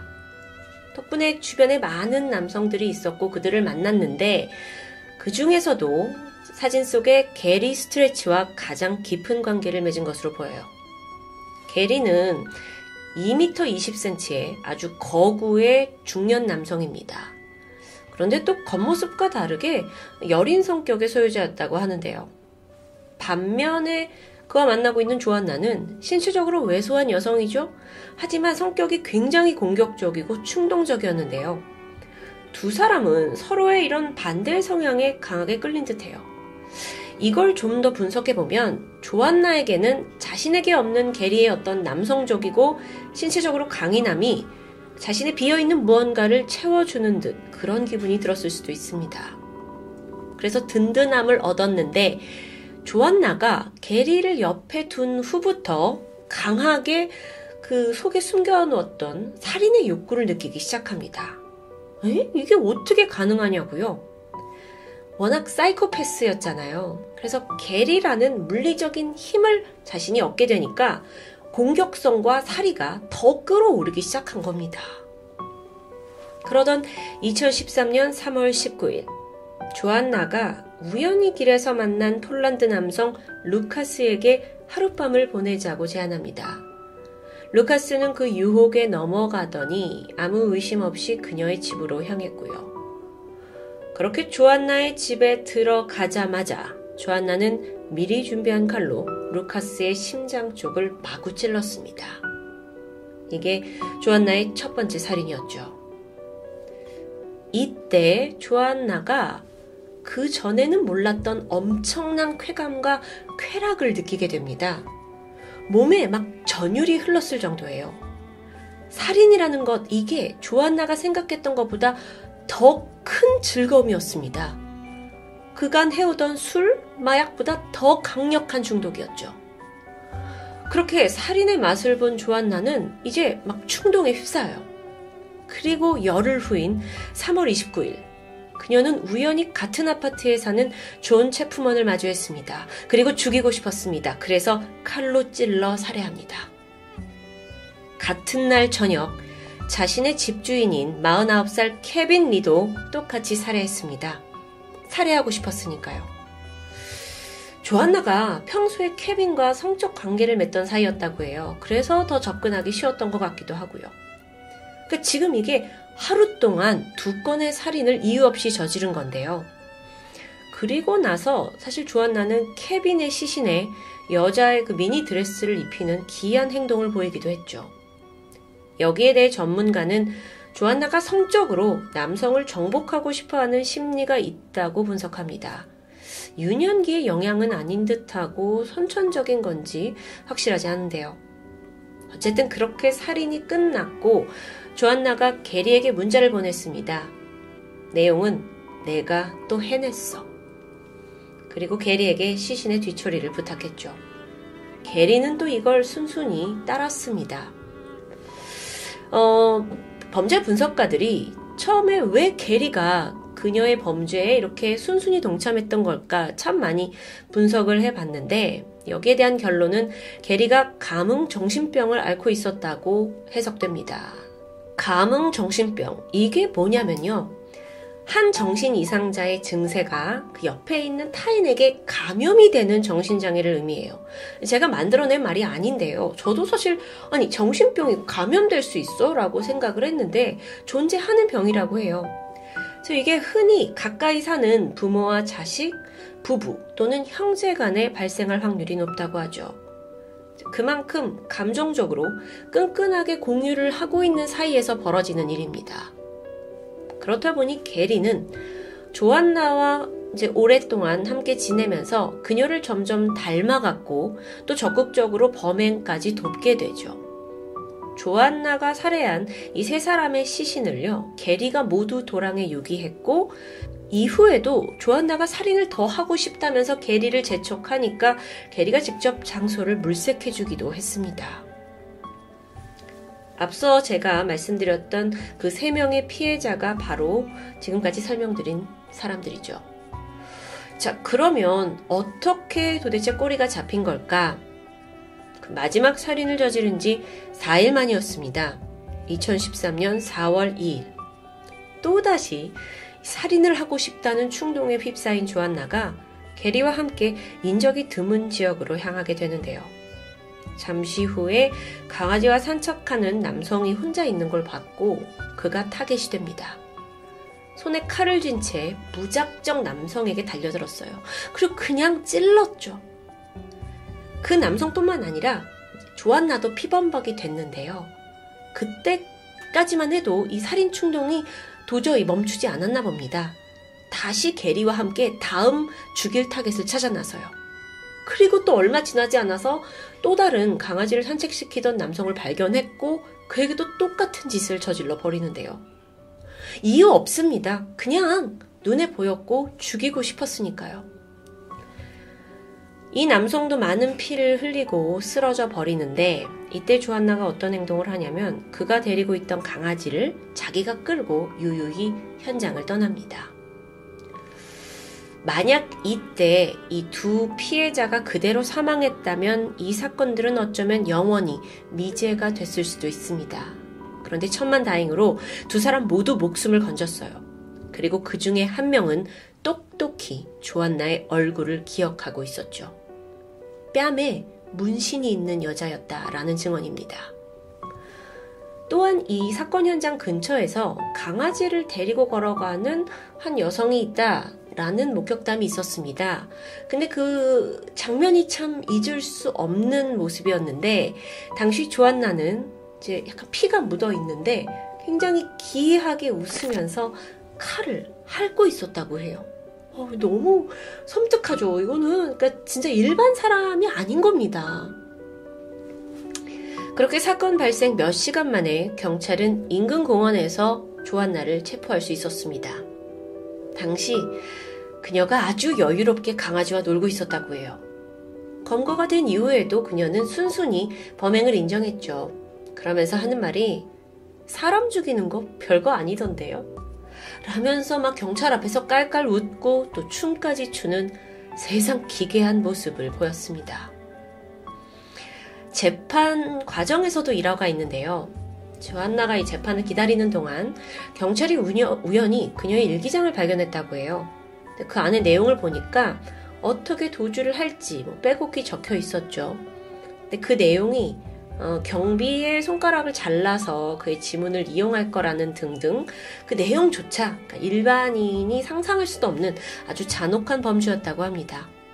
결국 그녀는 재판이 끝날 때까지 2년 동안 독방에 수감되었고요. 모든 재판이 끝났고 조안나에게 내려진 건 무기징역입니다. 사형제가 없는 영국에서는 가장 무거운 형벌이었다고 하는데요. 판사가 뭐라고 하냐면 이 조한나라는 사람은 인간 감정의 정상적인 범위가 부족하다. 그래서 절대 석방돼서는 안 되는 인물이다. 라고 판결을 내렸습니다. 재판 과정에서도 이런 말을 했다 그래요. 아, 저 원래 9명 이상은 죽이고 싶었는데요. 살인은 그냥 저한테는 게임 같아요. 정말, 아, 너무, 너무 황당해서 좀 할 말을 잃게 만드는 사람인 것 같죠. 한편 함께 범행을 도왔던 게리 스트레치는 징역 19년형을 선고받았습니다. 조안나는요, 이후에도 자기가 이런 살인을 저질렀다는 것에 대해서 훈장처럼 여겼다고 해요. 하지만 자기가 살해한 그 피해자들에 대한 사죄의 말은 단 한 번도 하지 않았죠. 그 죄책감 자체가 없는 건데요. 그러면서 내가 세 명의 남성만 살해한 이유가 있다. 나도 두 딸을 가진 엄마이기 때문에 여성, 특히나 아이가 있는 여자는 죽이고 싶지 않았다라는 전혀 앞뒤가 맞지 않는 터무니없는 말을 남기기도 했죠. 이것 때문에 남염에서 비롯된 살인마다라는 타이틀이 붙긴 했지만 정말 밑도 끝도 없는 자신만의 삐뚤어진 이론일 뿐입니다. 감옥에 있는 조안나 데네이 지난 2019년에 또 소식이 들려왔는데 수감자를 살해 협박한 이유로 다른 교도소로 이감이 되었다고 해요. 왜 조안나 데네이라는 이름이 영국에서 지금까지 가장 악명 높은 살인마 중 한 명으로 기록되고 있는지 여실히 드러나는 부분이 있죠. 게다가 제가 이 엔딩을 마무리하면서 한 번 더 인터넷을 검색했는데 그녀가 얼마 전 50대 교도관에게 러브레터를 보내면서 온갖 추태를 떨고 있다는 뉴스가 발견됐습니다. 아, 영원히 이 사회에서 격리해야 할 그런 인간 말종임을 여전히 잘 보여주고 있네요. 토요미스테리 디바 제시카였습니다. 안녕하세요. 금요사건 파일 디바 제시카입니다. 2016년 7월 11일 경기 이천경찰서에 실종사건이 접수됩니다. 그런데 내용이 심상치 않았죠. 실종인은 43살의 여성 박고수레 씨. 그녀는 한국이 아닌 일본 후쿠시마현에 살았는데 거기서 자취를 감췄다는 내용이에요. 일단 경찰은 외교부를 통해 소재 확인을 요청했고 외교부는 일본 영사관에 실종 소식을 알리면서 결국 현지 경찰이 박고수레 씨의 행적을 찾아 나서게 됩니다. 그녀가 거주하던 곳은 후쿠시마 현의 아라이촌이라는 작은 시골 마을이었습니다. 박 씨 아버지가 일본에서 태어나셨고 또 꽤 오랜 동안 수출 사업을 하셨다고 해요. 그 영향 때문인지 박 씨 역시 성인이 되면서 일본 유학길에 올랐죠. 애견 미용과 네일 아트를 배우길 원했는데요. 근데 또 얼마 가지 않아 적성에 맞지 않는다면서 진로를 변경하게 되죠. 그 후에 박 씨는 일본에 있는 한일 국제 결혼을 주선하는 한 중매업체에서 통역사로 근무하며 살던 중이었습니다. 자, 근데 왜 이 실종 사건이 이천에서 접수가 되었냐? 평소 꼬수레 씨는 한국에 있는 어머니와 카톡을 자주 주고받았습니다. 근데 어느 날부턴가 딸이 더 이상 문자에 답장을 하지 않자 가족이 불길함을 느꼈고 결국 한국에서라도 신고를 하게 된 건데요. 그런데 박 씨의 조사가 진행되면서 가족들은 그간 딸에 대해 몰랐던 사실들을 마주했습니다. 가족들 몰래 두 번의 결혼 그리고 한 번의 이혼까지 했다는 점이었죠. 상대는 모두 일본인이었습니다. 그러니까 그녀는 현재 재혼 상태라는 건데요. 아니, 그럼 박 씨의 현 남편은 어디 있는 걸까요? 추적에 나섰죠. 근데 여기서 또 다른 충격적인 사실이 드러납니다. 그녀의 남편은 박 씨가 실종되기 세 달 전에 이미 사망했습니다. 그래서 주변인들을 수소문해 보니까 같은 마을 주민들은 그 남편의 죽음이 어딘가 이상했다고 말을 하는데요. 사망한 남편 사토 다카시 씨는 농사를 짓는 사람이었습니다. 어느 날 논에 풀을 베고 그걸 태우는 과정에서 하반신에 불이 옮겨 붙는 사고가 있었죠. 근데 화상이 아주 심한 건 아니었습니다. 구급차가 오긴 했지만 그는 직접 두 발로 걸어서 탔고요. 걱정하는 주민들에게도 어, 금방 돌아오겠다 라면서 안심을 시켰는데요. 하지만 그는 그 길로 다시는 집에 돌아오지 못했죠. 사망 처리됩니다. 주민들은 아니 이렇게 죽을 사람이 아닌데 너무도 이상했다며 의아해하던 참이었습니다. 그런데 몇 달 뒤에 아내였던 박 씨마저 실종된 상황이에요. 그러고 보니까 이미 이 지역 기자들 사이에서는 박 씨의 실종이 단순 가출이 아니라 범죄와 연관이 있을 거라는 소문이 돌고 있었죠. 어떤 범죄요? 왜 이런 추정이 있었냐면 이 두 사람 사이에 자식이 없습니다. 그 말인 즉슨 남편이 사망을 한 뒤 남편 소유의 집과 땅이 모두 아내 박 씨에게 상속될 예정이었죠. 어, 그럼 누군가 이 상속될 재산을 노리고 박 씨를 납치하거나 혹여 범죄를 저지른 게 아니냐는 겁니다. 이것 외에도 범죄로 의심할 만한 정황은 또 있습니다. 실종된 이후에 박고수레 씨의 집을 가봤는데 모든 불이 환하게 켜져 있어요. 심지어 에어컨마저 작동 중이었습니다. 박 씨가 자발적으로 외출을 한 거라면 금방 돌아올 게 아니었다면 이렇게 두고 갔을 리가 없잖아요. 좀 더 정확히 보면 실종의 추적 날짜는 2016년 7월 6일이에요. 그날 스케줄을 보면 박 씨는 네일샵이 예약되어 있었거든요. 근데 그것도 갑작스레 취소했죠. 그리고 집안의 모든 귀중품은 그대로 있습니다. 그리고 에어컨도 끄지 않고 집을 나섰다? 다행히 이후의 모습이 남아 있습니다. 그녀가 목격된 건 집에서 멀지 않은 고속도로 톨게이트 CCTV예요. 차를 타고 있는 그녀의 옆에 웬 낯선 남자가 함께 있습니다. 자, 그럼 여기까지 봐서 일단 이 남자를 찾는 게 우선이겠죠. 아니, 근데 여기서 답답한 상황이 펼쳐집니다. 당시 이 실종 사건은 일본 경찰이 전적으로 담당을 하고 있었어요.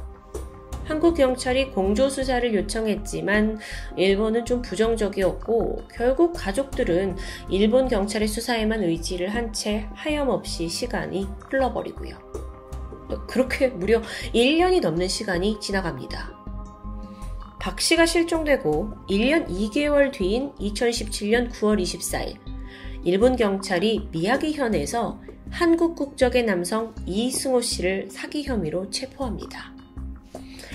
사기 혐의, 누군가의 신용카드를 무단으로 사용하다가 적발이 된 거예요. 그런데 그 카드의 소유주가 바로 실종된 박고수레 씨였죠. 이뿐만이 아니었습니다. 이승호는 박 씨뿐만 아니라 그녀의 사망한 남편 신용카드까지 사용한 전적이 발견됩니다. 이거, 이거 뭐죠?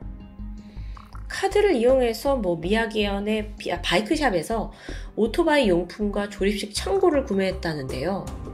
무엇보다 이승호 이 사람이 바로 마지막 박고수레 씨가 목격된 그 차량 안에 옆에 앉아 있던 바로 그 남자였습니다. 이, 이거 어쩐지 퍼즐이 막 딱딱 맞춰지는 그런 느낌 아닌가요? 일본 경찰은 사실 오랫동안 이 씨를 의심하고 있었다고 해요. 그리고 신용카드 도용까지 포함을 해서 1년 동안 미행을 하고 있었죠. 그 와중에 4번이나 체포하기도 했습니다. 하지만 끝끝내 박 씨 실종 사건에 대한 직접적인 증거는 찾지를 못해요. 이 씨는 뭐 나는 박구슬의 실종은 나도 모르는 일이다 라고 강하게 부정하고요. 결국 그는 사기, 횡령, 절도 혐의로만 징역 2년 6개월과 집행유예 4년을 선고받게 됩니다. 그렇게 씨 실종 사건은 소득이 없이 다시 원점으로 돌아가게 됩니다. 일본 경찰은 한국에 있는 가족들에게 진행 상황을 세세히 알려주지 않았고요. 가족들도 점점 지쳐갔죠. 그러다가 결국 지푸라기라도 잡는 심정으로 SBS 그 아래 가족들이 사건을 제보하게 된 건데요. 특히 박 씨 오빠가 평소에도 그 알 애청자였고 또 많은 실종 사건을 관심 있게 봐왔다고 해요. 그러면서 혹시나 하는 마음으로 동생 방에 찾아가서 단서가 될 만한 증거들을 여럿 모으기 시작했죠. 그 결과 48통의 손편지를 찾아냅니다. 이 편지들이 모두 한 사람에게 온 거예요. 누구였을까요? 이승우였죠. 보니까 이 두 사람이 박 씨가 실종되기 5년 전인 2011년부터 2012년까지 약 1년 동안 연애 편지를 주고받은 정황입니다. 내용을 보니까 뭐 두 사람이 결혼까지 생각할 만큼 진지한 연인 관계임을 볼 수 있었어요. 자, 그런데 여기서 또 새로운 게 밝혀집니다. 이 편지가 어디서 왔냐? 강릉교도소? 이승호가 당시 교도소에 수감이 되어 있었고요. 밖에 있는 박호수레 씨와 편지를 주고받았던 거죠. 왜 감옥에 갔나 보니까 자신의 친어머니가 버젓이 살아계신데도 불구하고 허위로 사망신고를 해서 부정상속을 받은 혐의입니다. 그럼 박 씨하고는 어떻게 알게 되었나? 두 사람이 일본 유학 시절에 만나서 연인 관계가 된 것으로 추정돼요. 그리고 이승호가 수감된 후에도 편지를 주고받으면서 연애를 이어간 거죠. 하지만 얼마 못 가서 결국 이별을 했다는데요. 박고수레 씨 후배에 따르면 헤어질 당시에 이승호가 찾아와서 막 직장에서 화내고 물건 던지고 온갖 추태를 벌였다고 합니다. 그 후에 박 씨가 일본인 남편과 결혼을 한 겁니다. 그리고 또 이승호 또한 일본인 여성과 결혼을 해요. 올 자식까지 두게 되죠.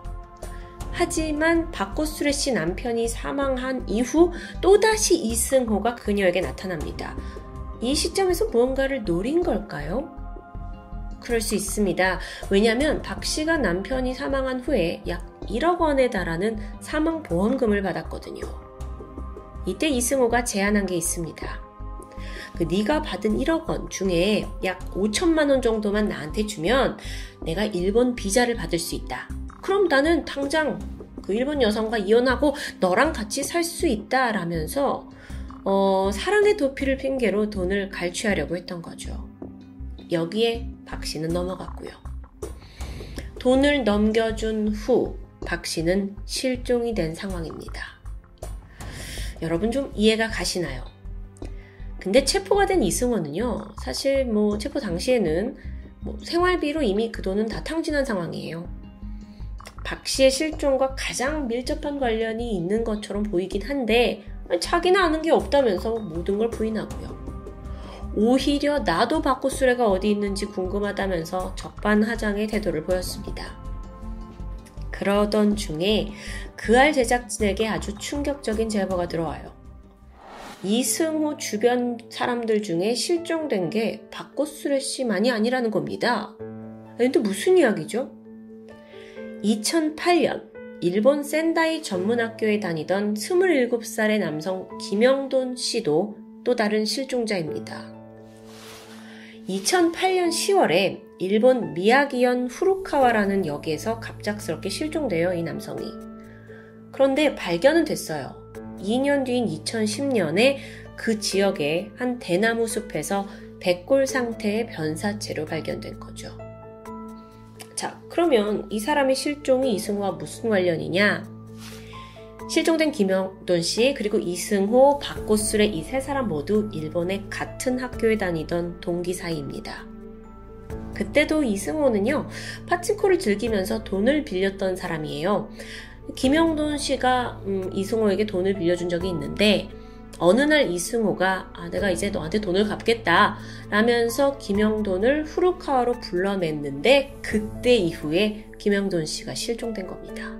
아, 모든 사건에 이승호가 있죠. 김 씨가 실종된 후에 한국의 부모님들이 아들을 찾아 나섰죠. 그리고 이승호한테 가서 내 아들 어딨냐 행방을 추궁했습니다. 왜 이승호를 지목했냐면 아들과 마지막으로 통화하고 마지막으로 만난 사람이 이승호였기 때문이에요. 자명한 사실이에요. 근데 이승호가 이때 뭐라고 말을 하냐면 아, 아버님 아들 살아있으니까 걱정 마세요 라는 말을 반복하죠. 정확히 어디서 어떻게 지낸지에 대한 정보는 없습니다. 그저 살아있다고만 주장하여. 그리고 이때 김영돈이 살아있다는 걸 증명할 어떤 사람을 내세웠는데 그게 바로 박고수레 씨였습니다. 아, 이게 정말 얽히고 얽혀 있는 관계죠. 당시 박고수레 씨와 이승호 씨는 동거 중이었습니다. 근데 이때 박 씨가 실종된 김영돈 씨 부모에게 저도 조카를 잃어버린 적이 있는데 2년 만에 찾았다. 희망을 놓지 말아라. 라고 다소 이해할 수 없는 소리를 하게 됩니다. 이후 본격적인 실종 수사가 시작이 됐는데 그제 와서 박구수레 씨는 아, 그다 이승호가 시켜서 그렇게 말한 거다라면서 자신은 김영돈을 만난 적이 없다라고 발을 빼게 되죠. 그리고 2년이 지납니다. 김영돈 씨가 백골로 발견된 거예요. 시신을 부검을 해봤더니 실종되고 나서 직후에 사망한 것으로 추정이 됐죠. 근데 여기서 그 시신이 발견된 대나무 숲 있잖아요. 그 대나무 숲이 사실 일반인이 좀 쉽게 찾을 수 없는 아주 외진 곳이었다고 합니다. 게다가 하필 거긴 이승호의 어머니가 근처에서 장사를 하던 곳과 가까웠죠. 주변 지리를 잘 알고 있을 사람이 바로 이승호라는 겁니다. 아, 이거는 뭐 거의 끼워 맞추기 식으로 정말 뭔가 딱딱딱 들어맞고 있는 것 같은데, 아, 그러면 이승호를 더 캐봐야 하지 않을까요? 안타깝게도 당시 일본의 유전자 감식 기술이 발목을 잡게 됩니다. 사실 백골 시신 신원 파악하는데 얼마 걸린 줄 아세요? 6년이라는 시간이 걸렸어요. 그래서 발견되고 나서 시간이 한참 지나서 2016년이 돼서야 그가 김영돈이라는 걸 알아내게 된 거예요. 그러니까 이미 이승호를 추궁하기에는 시간이 너무 많이 흘러버린 겁니다. 게다가 유골은 그 사이에 무연고자로 취급되면서 화장돼요. 원인을, 그러니까 죽음의 원인을 알아내기도 전에 이미 없어졌고요. 유가족조차 아들의 시신을 회수하지 못한 안타까운 상황이었죠. 그런데 이승호가 강릉교도소에 복역 중이던 그 2011년에 박고수레 씨와 주고받은 편지 속에 김영돈 이름이 등장합니다. 이제부터 영돈이 일은 잊어버리고 마음 편하게 지내자. 그런데 여러분 2011년 그때는 그 누구도 백골 시신이 김영돈 씨라는 걸 몰랐을 때예요. 근데 김영돈에 관해 잊자 이건 그가 이미 죽은 상태라는 걸 알고 있었다라는 걸 암시하는 대목이죠. 오늘 사건 정말 단서가 여기저기서 나오고 파면 팔수록 너무 복잡한데요. 정리를 해보자면 2008년에 김영돈 씨가 일본에서 실종됐습니다. 마지막으로 함께 있던 사람이 친구 이승호였고 그의 연인이 박구수레 씨였고요. 두 사람이 분명 김영돈의 실종과 죽음에 알고 있는 듯합니다. 그러다 2016년 이 백골 시신이 김영돈 씨라는 게 밝혀진 직후 공교롭게도 박고수레 씨가 실종됩니다. 역시 그녀와 마지막으로 있던 사람은 이승호였고요. 2017년이 돼서 이승호가 체포가 됐는데 그때 오직 그 카드 부정 사용만으로 재판을 받았고 살인 혐의는 배제됐어요. 집행유예를 받으면서 2018년 3월에 출소했죠. 그리고 이후 그의 행보는 꽤나 대범합니다. 자신과 관련된 사건 기사나 SNS에 댓글을 다는데요. 그 내용이 주로 그 사라진 여자 박고수레가 지인한테 돈을 빌리고 나서 도주한 거다라는 주장이었습니다. 여러분은 이걸 다 어떻게 보고 계신가요? 전문가들은 이승호가 2008년 김영돈 씨 실종에 박 씨를 범행에 이용했고 2016년이 돼서 백골 시신의 신원이 밝혀지니까 그 자신의 범행이 들통날까 봐서 박 씨까지 죽였다는 시나리오를 보고 있습니다. 물론 추정일 뿐이죠. 그알 취재진이 2018년에 출소한 이승호 씨를 인터뷰하는 장면도 있습니다. 박 씨에 대한 질문에 크게 화를 내면서 민감하게 반응해요. 아, 내가 죽인 게 아니다 라고 말하면서도 뭐 죽었는지 안 죽었는지 모르고 라는 식으로 뭐 말을 좀 바꾸기도 하죠. 그러다가 박 씨와 주고받은 편지에 대한 질문이 나왔는데 아, 갑자기 당황하는 듯 하더니 경찰을 부르고 제작진을 내쫓아 버리는데요. 강한 부정의 모습.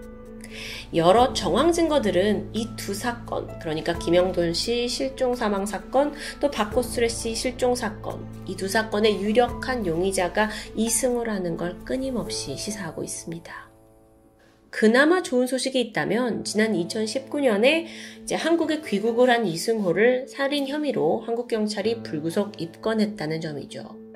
근데 뭐 김영선 씨가 이미 실종된 지 워낙 오래됐고 증거도 없고 또 박구수레 씨는 찾지도 못한 상황이고 물론 시신이 없더라도 증거가 있으면 살인 혐의가 인정이 되긴 하지만 이 사건의 경우에는 뭐 어떤 것에도 단정 지을 만한 증거가 부족한 상황입니다. 2016년 그때에 음, 박 씨가 실종됐을 때 한국과 일본의 공조 수사가 좀 빠르게 이루어졌다면 상황은 달라질 수 있지 않았을까요? 당시 바쿠스레 씨가 일본에 살았지만 한국 메신저 카카오톡을 많이 사용했다고 해요. 근데 일본 경찰은 현지 신용카드 내역만 가지고 범인을 추적했죠. 그렇게 1년을 허비했고요. 안타깝게도 박 씨의 카카오톡 내역은 모두 소실된 상태입니다. 박고수레 씨에게 대체 무슨 일이 벌어진 걸까요? 한데 열렬히 사랑했던 그 남자가 정말 그녀를 처리한 걸까요? 신속히 진실이 밝혀지지 않는다면 범인은 완전 범죄를 이뤄낸 승리감에 도취돼 있겠죠. 살인을 두 번이나 해도 나는 안 걸려요. 라면서요. 지금까지 금요사건 파일 디바제시카였습니다. 안녕하세요. 토요미스테리 디바제시카입니다. 해안가에 위치한 일본의 항구 도시 요코하마. 1994년 11월 3일 요코하마 공업지대에 있는 케이히누나의 검정색 비닐봉투가 하나 떠오릅니다. 쌀포대처럼 묵직해 보이는 그것엔 누군가 일부러 큰 돌까지 묶어둔 상태였죠. 신고를 받고 해경이 출동했고 곧이어 바다에서 비닐봉투를 건져냈는데 안에 담겨 있던 건 여성의 시신입니다. 평화로운 항구 도시에서 갑자기 발생한 사건. 그런데 이게 끝이 아니에요.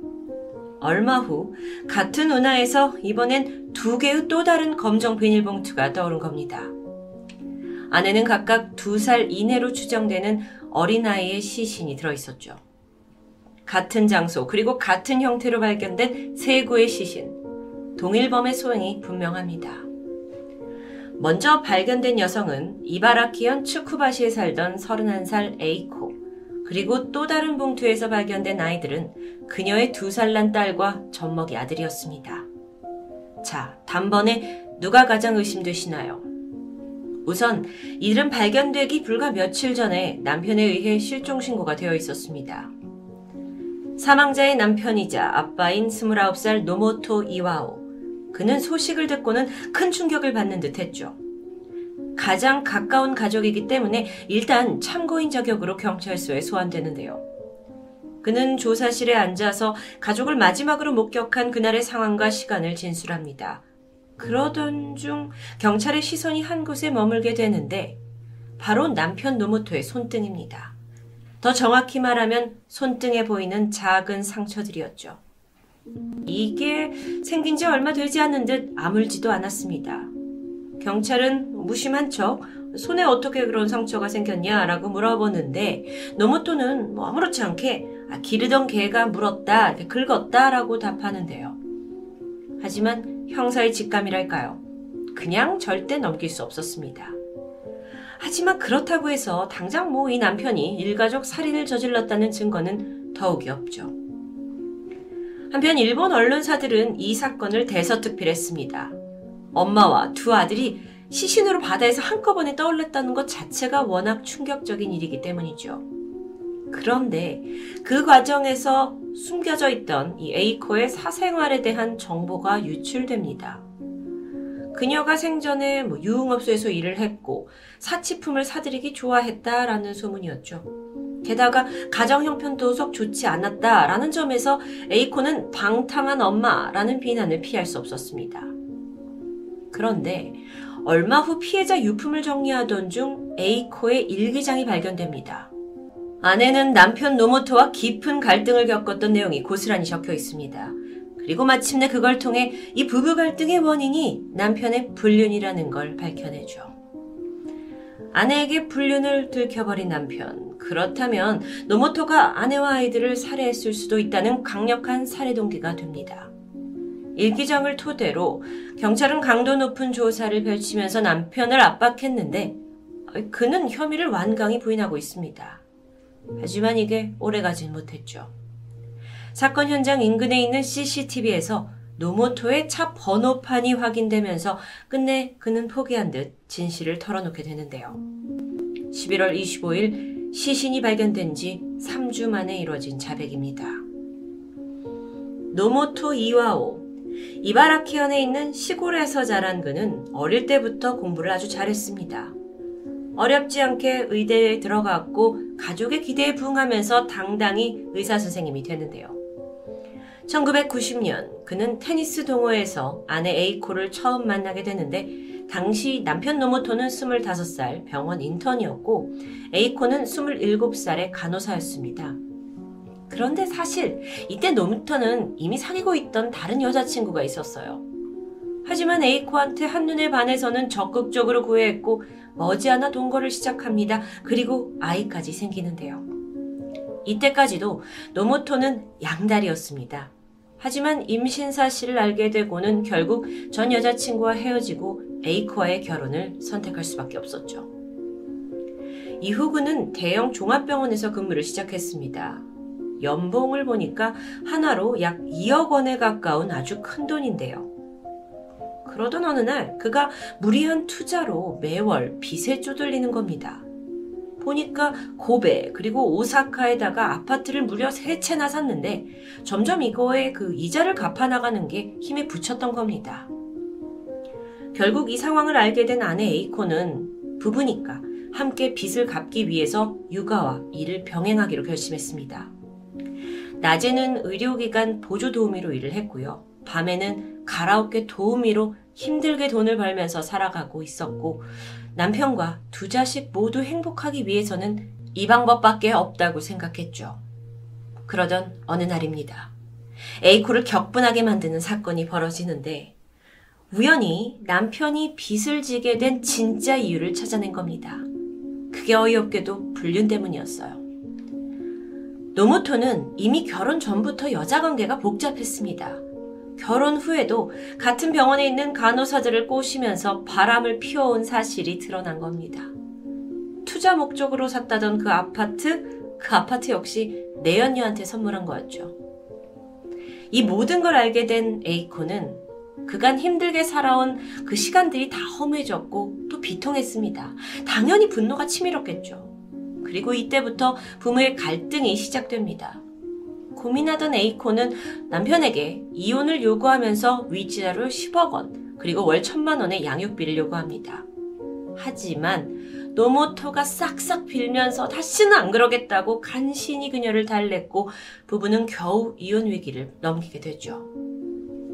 하지만 그렇다고 남편이 정신을 차린 건 아니었습니다. 그 바람기가 어디 가나요? 여전히 바람을 피웠고 아내 에이코는 지쳐갑니다. 결국 부부가 우리 가족을 위해서 함께 해야 한다라는 빚갚기 이걸 그냥 때려치기로 마음먹었고요. 대신 그 돈으로 자신을 위한 사치품을 사거나 또는 오로지 아이들을 위해서 사용했습니다. 남편 노모토의 자백에 따르면 에이코와 두 아이는 모두 같은 날인 10월 29일에 살해됩니다.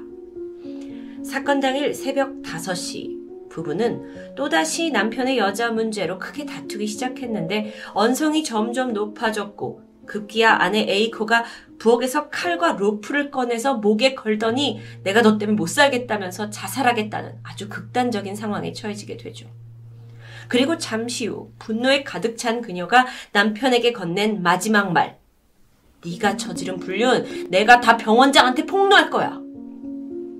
그런데 순간 노모토는 자신의 방탕한 삶을 지탱하게 만들어준 이 귀중한 직업을 잃을 수도 있다는 불안감에 스쳤습니다. 그러면 절대 안 되겠죠. 그러면서 자동적으로 그의 손이 아내 손에 감겨 있던 로프로 다가갔고 본능적으로 힘껏 당겨버립니다. 놀란 아내가 발버둥 쳤지만 남편이 손으로 입과 코를 틀어막아 버렸습니다. 잠시 후 에이코 몸은 힘없이 늘어졌고 주변은 고요해지는데요. 새벽 5시 반, 곧 아이들이 깰 수도 있습니다. 노모토의 자백에 따르면 이 아이들, 살인자 아빠를 둔 아이들은 더 이상 행복할 수 없다 라고 판단했습니다. 그리고 조용히 아이들 방으로 갔고 결코 해서는 안 된 일을 저지르고 맙니다. 두 아이는 모두 아빠의 손에 차례로 숨을 거뒀습니다. 노모토는 멍해졌습니다. 하지만 이내 평소처럼 병원으로 출근을 하죠. 집에 세 구의 시신을 그냥 둔 채 말입니다. 그날 근무하는 내내 이 시신들을 어떻게 처리해야 할지 고민했습니다. 그러다 돌을 매달아서 아내와 자식들을 수장시키기로 결심했죠. 집에 돌아온 노모토는 대형 비닐에 각각 시신을 나눠서 담은 뒤 트렁크에 그것을 싣고 집을 나서게 됩니다. 시신 유기를 하러 곧장 바다로 간 건 아니었어요. 그는 이 우울한 기분을 잠시 털어야겠다고 생각을 했는지 가던 중에 스트릿바와 매춘업소에 들립니다. 그리고 한동안 신나게 유흥을 즐겨요. 지금 트렁크에 시신 있는 거 기억하시죠? 이건 완전 정신병자인데요. 그렇게 기분 전환을 하고는 다시 차로 여기저기 돌아다니다가 결국 K 누나의 차를 세우고는 봉투 3개를 바다에 던지고 집에 후련히 돌아옵니다. 이후의 행적도 기가 막힙니다. 다음날 노모토는 내연녀와 함께 여행사에 들려서 홋카이도에 놀러갈 계획을 세웠습니다. 그리고 동시에 가족들의 실종 신고를 접수했죠. 돌에 묶인 채 깊은 바다에 빠진 세 명의 시신은 앞으로도 절대 발견되지 않을 거라고 굳게 믿었습니다. 자신한테 이제 새롭게 펼쳐질 인생에 부풀어 있었을까요? 그러다 얼마 후 시신이 떠올랐고 이어서 아내의 일기장 그리고 번호가 찍힌 CCTV 영상까지 나오면서 노모토의 완전 범죄는 보기 좋게 실패하고 맙니다. 지금까지 드러난 이 정황과 자백에 따르면 사건은 명백한 타살입니다.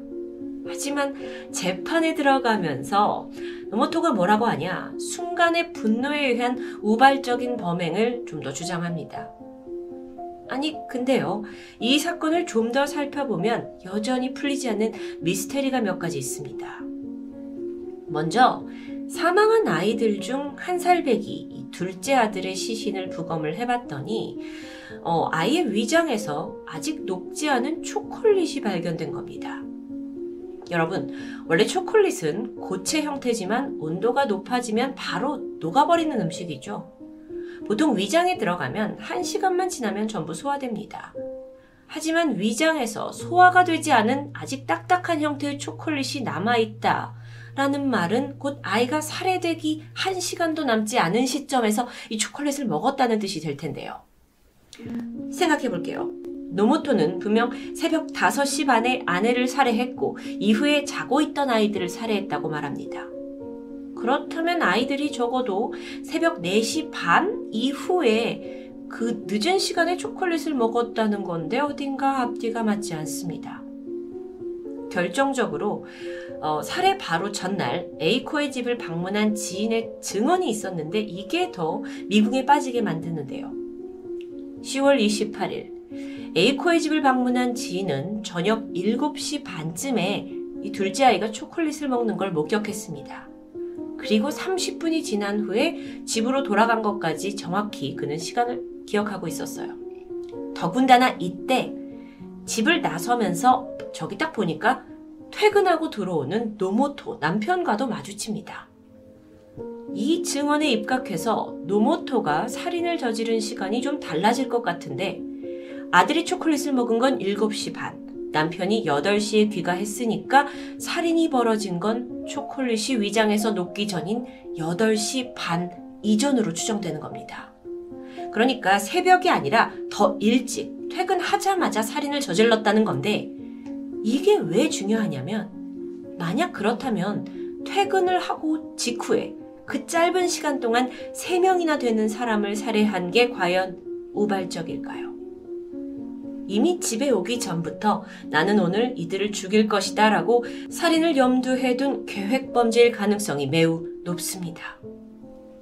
두 번째 의혹은 시신을 담은 그 비닐봉지에 있었는데 세 구의 시신이 각각 다른 비닐에 담겨 있었죠. 당연히 그렇다면 같은 형태의 매듭 3개가 보여질 겁니다.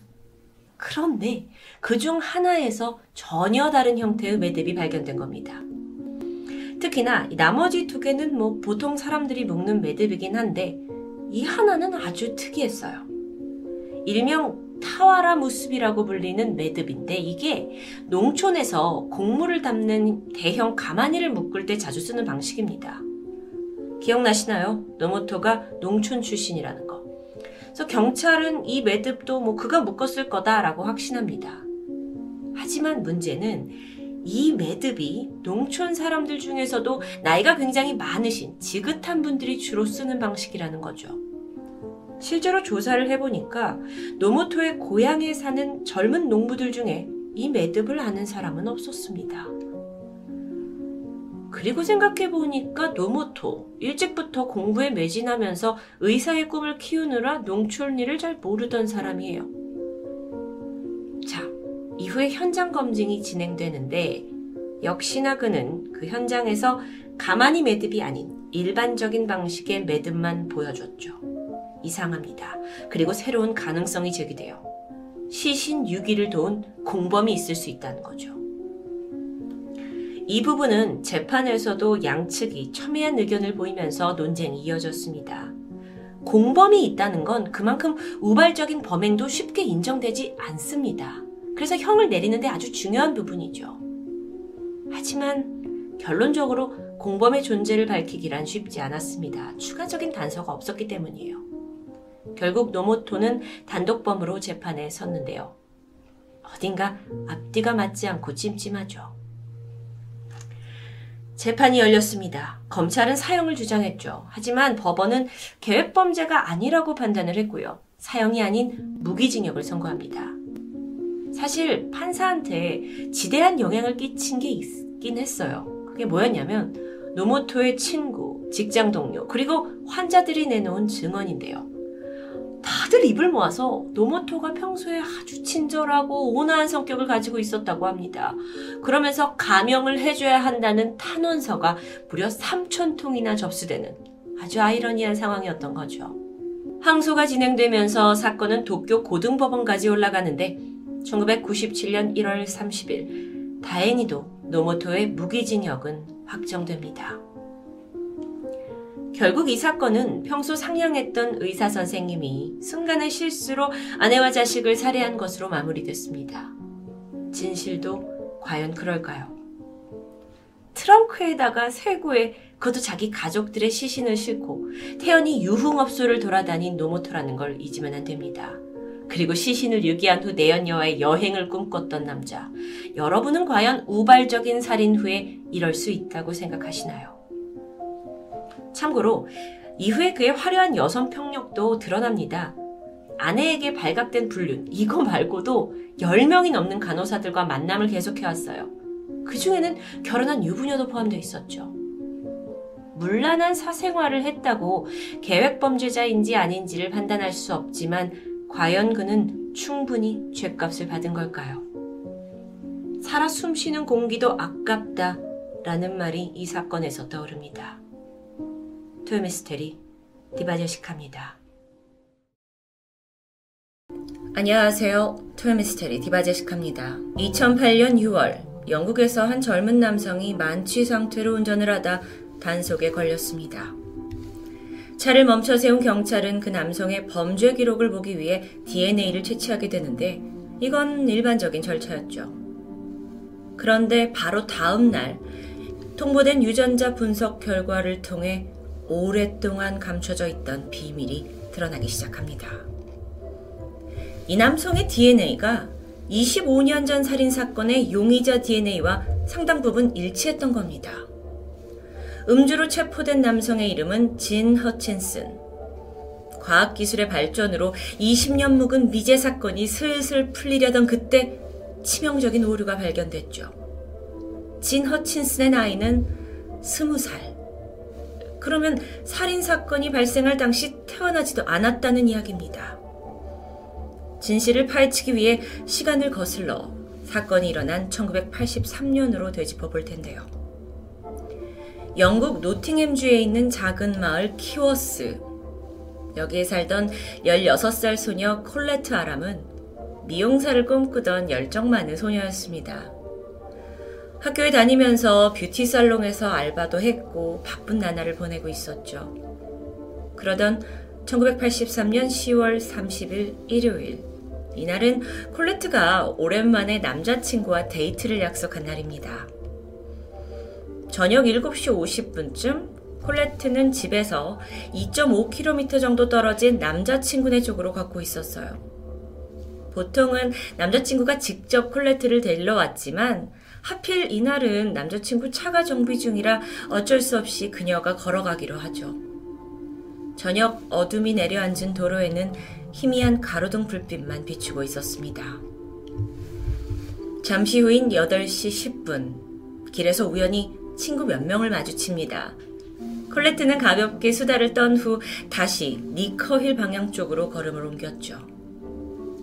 그리고 몇 분 후, 인근 동네 주민이 밖에서 젊은 여성의 짧은 비명과 함께 자동차 급발진 소리를 듣게 됩니다. 사고인가 싶어서 창밖을 내다봤지만 당시엔 육안으로 아무것도 확인할 수 없었는데요. 한편 시간이 한참 지나도 콜레트는 나타나지 않았습니다. 걱정하던 남자친구는 콜레트 부모님에게 연락을 해봤고 비로소야 그녀가 실종된 사실을 알아차렸죠. 저녁 10시 30분. 신고를 받은 경찰이 마을 곳곳을 수색하기 시작했습니다.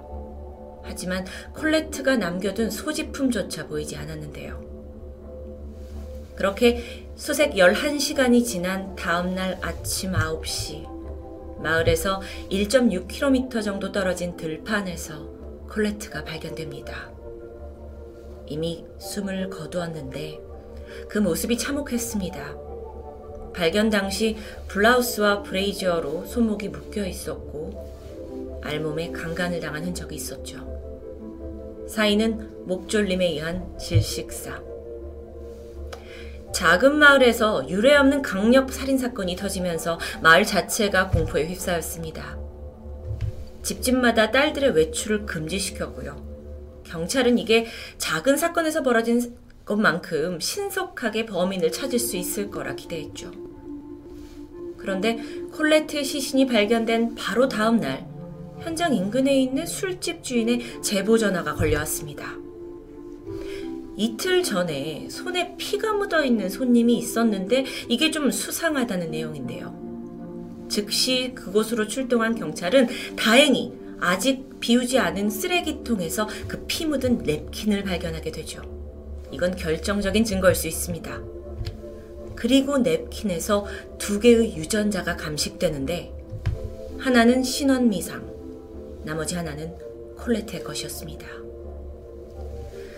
해석해보면 냅킨을 사용한 그 손님이 용의자일 확률이 높겠죠. 콜레트와 접촉을 한 걸 테니까요.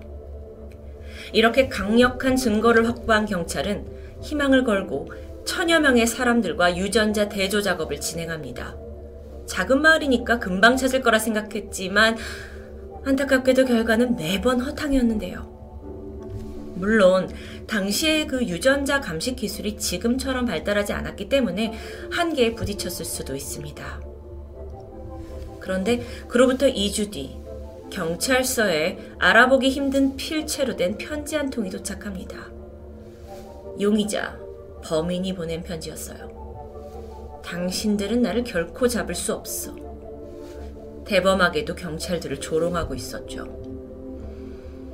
사건 발생 8개월이 지난 1984년 6월 7일. 어, 우리나라로 치면 그알 같은 영국의 유명 범죄 탐사 프로그램 크라임 워치에 이 콜레트 살인 사건이 보도됩니다. 그리고 영국 전역에 알려지죠. 방송이 끝난 후에 약 400건이 되는 추가 제보가 있었지만 유의미한 소식은 들려오지 않았습니다. 그렇게 이 콜레트 살인 사건은 지난 25년 동안 미제로 남아 있었죠. 그런데 그나마 다행인 건 영국에선 살인 사건에 대한 공소시효가 없다는 겁니다. 시간이 지난 만큼 법의학 기술은 눈에 띄게 발전했고 미제 살인 사건은 이후에도 용의자 DNA를 프로파일로 저장해 두면서 각종 다른 사건으로 체포된 범죄자들의 DNA와 계속 대조해 오고 있었는데요.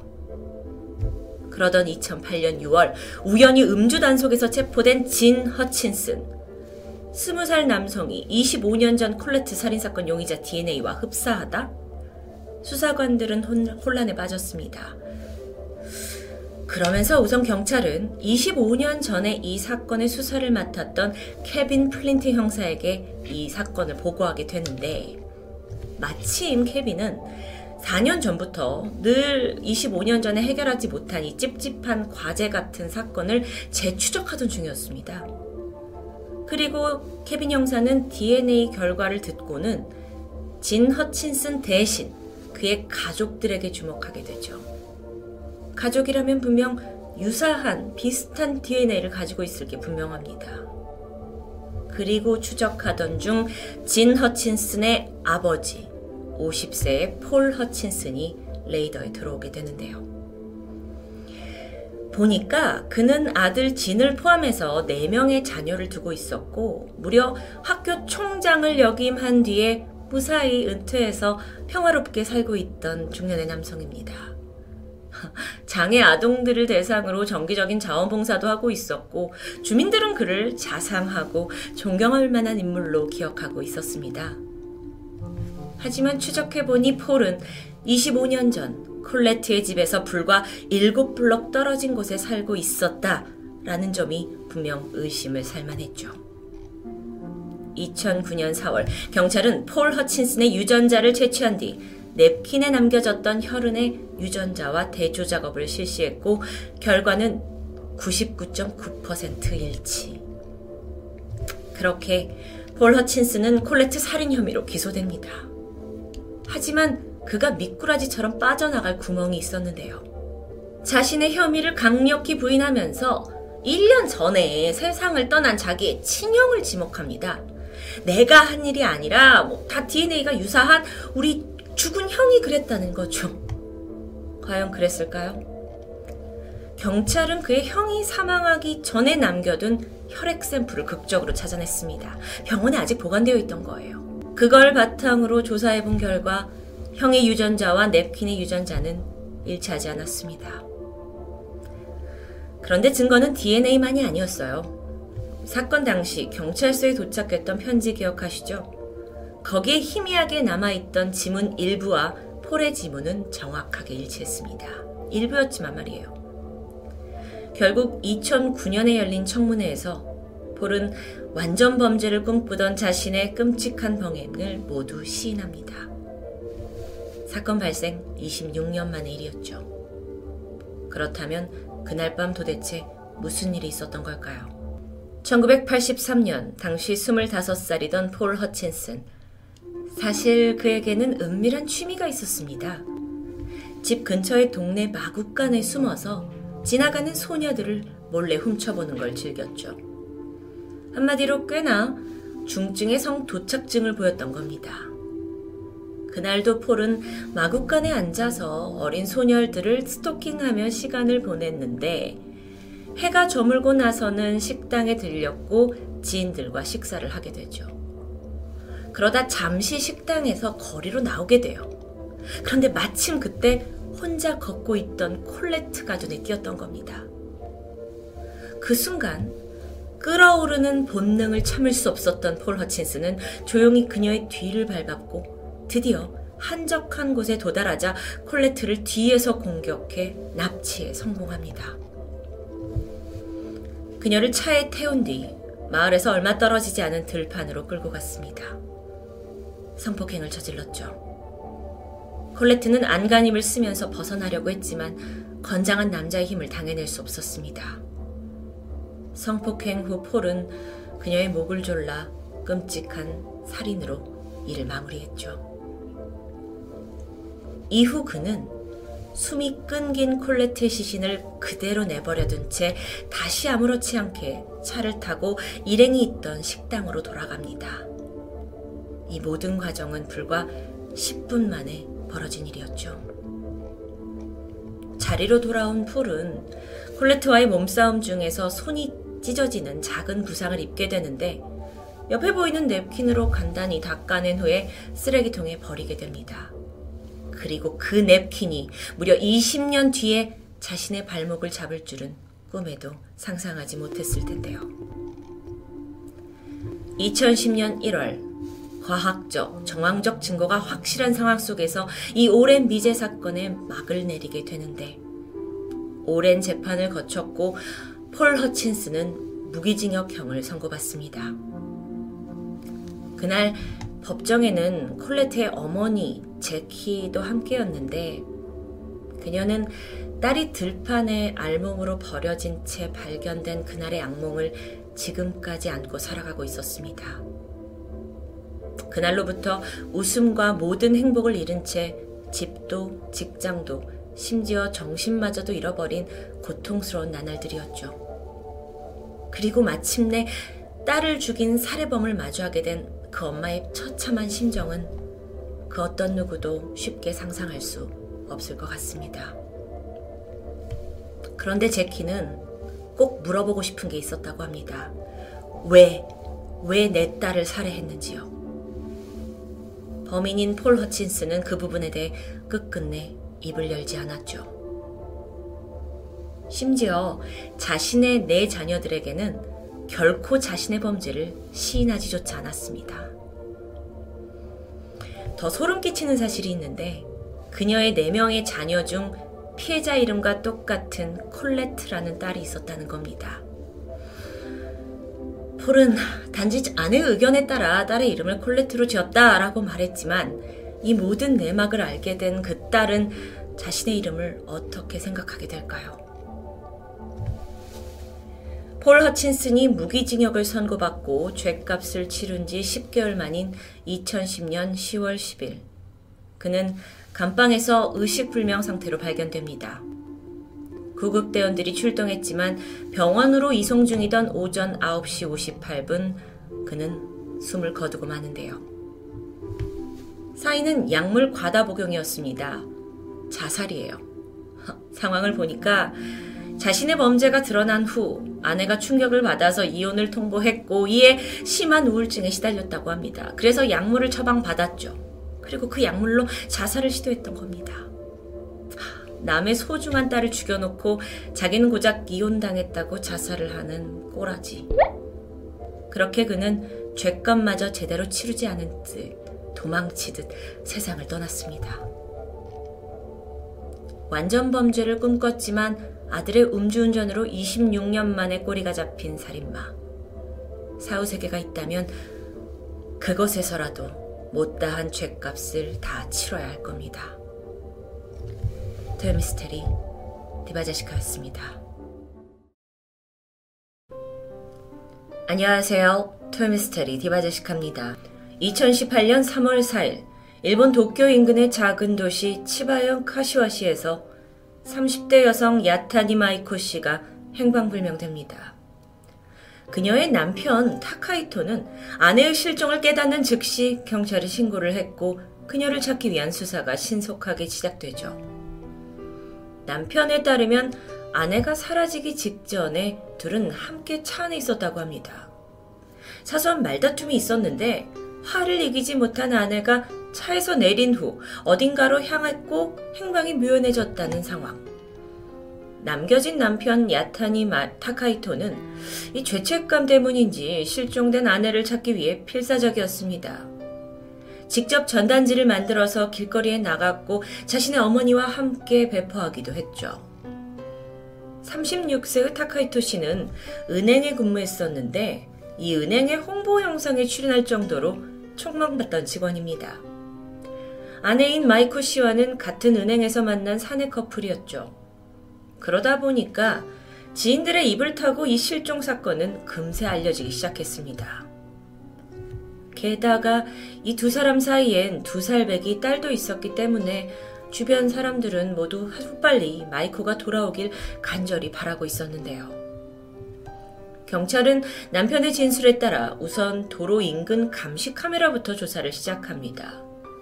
그런데 남편의 진술과는 좀 다른 부분이 있었죠. 마이코 씨가 차에서 내리는 장면이 없는 겁니다. 물론 그녀가 차에서 내린 곳이 CCTV의 사각지대였을 수도 있지만 혹시 남편의 거짓말? 일단 수상하게 여긴 경찰은 아내가 실종되기 전 둘의 관계가 어땠는지 지인들의 이야기를 들어보는데 뭐 그닥 큰 문제가 있어 보이진 않습니다. 결국 경찰은 타카이토를 직접 추궁하기 시작했고 그 결과 마이코 씨가 실종된 지 4개월이 지난 2018년 7월에서야 믿기 힘든 진실이 세상에 드러납니다. 게다가 이 사건에 깊게 얽혀 있는 제3의 인물까지 있었는데 그건 바로 남편 타카이토의 어머니이자 마이코의 시어머니였던 야타니 애미였죠. 세 사람 사이엔 과연 무슨 일이 있었던 걸까요?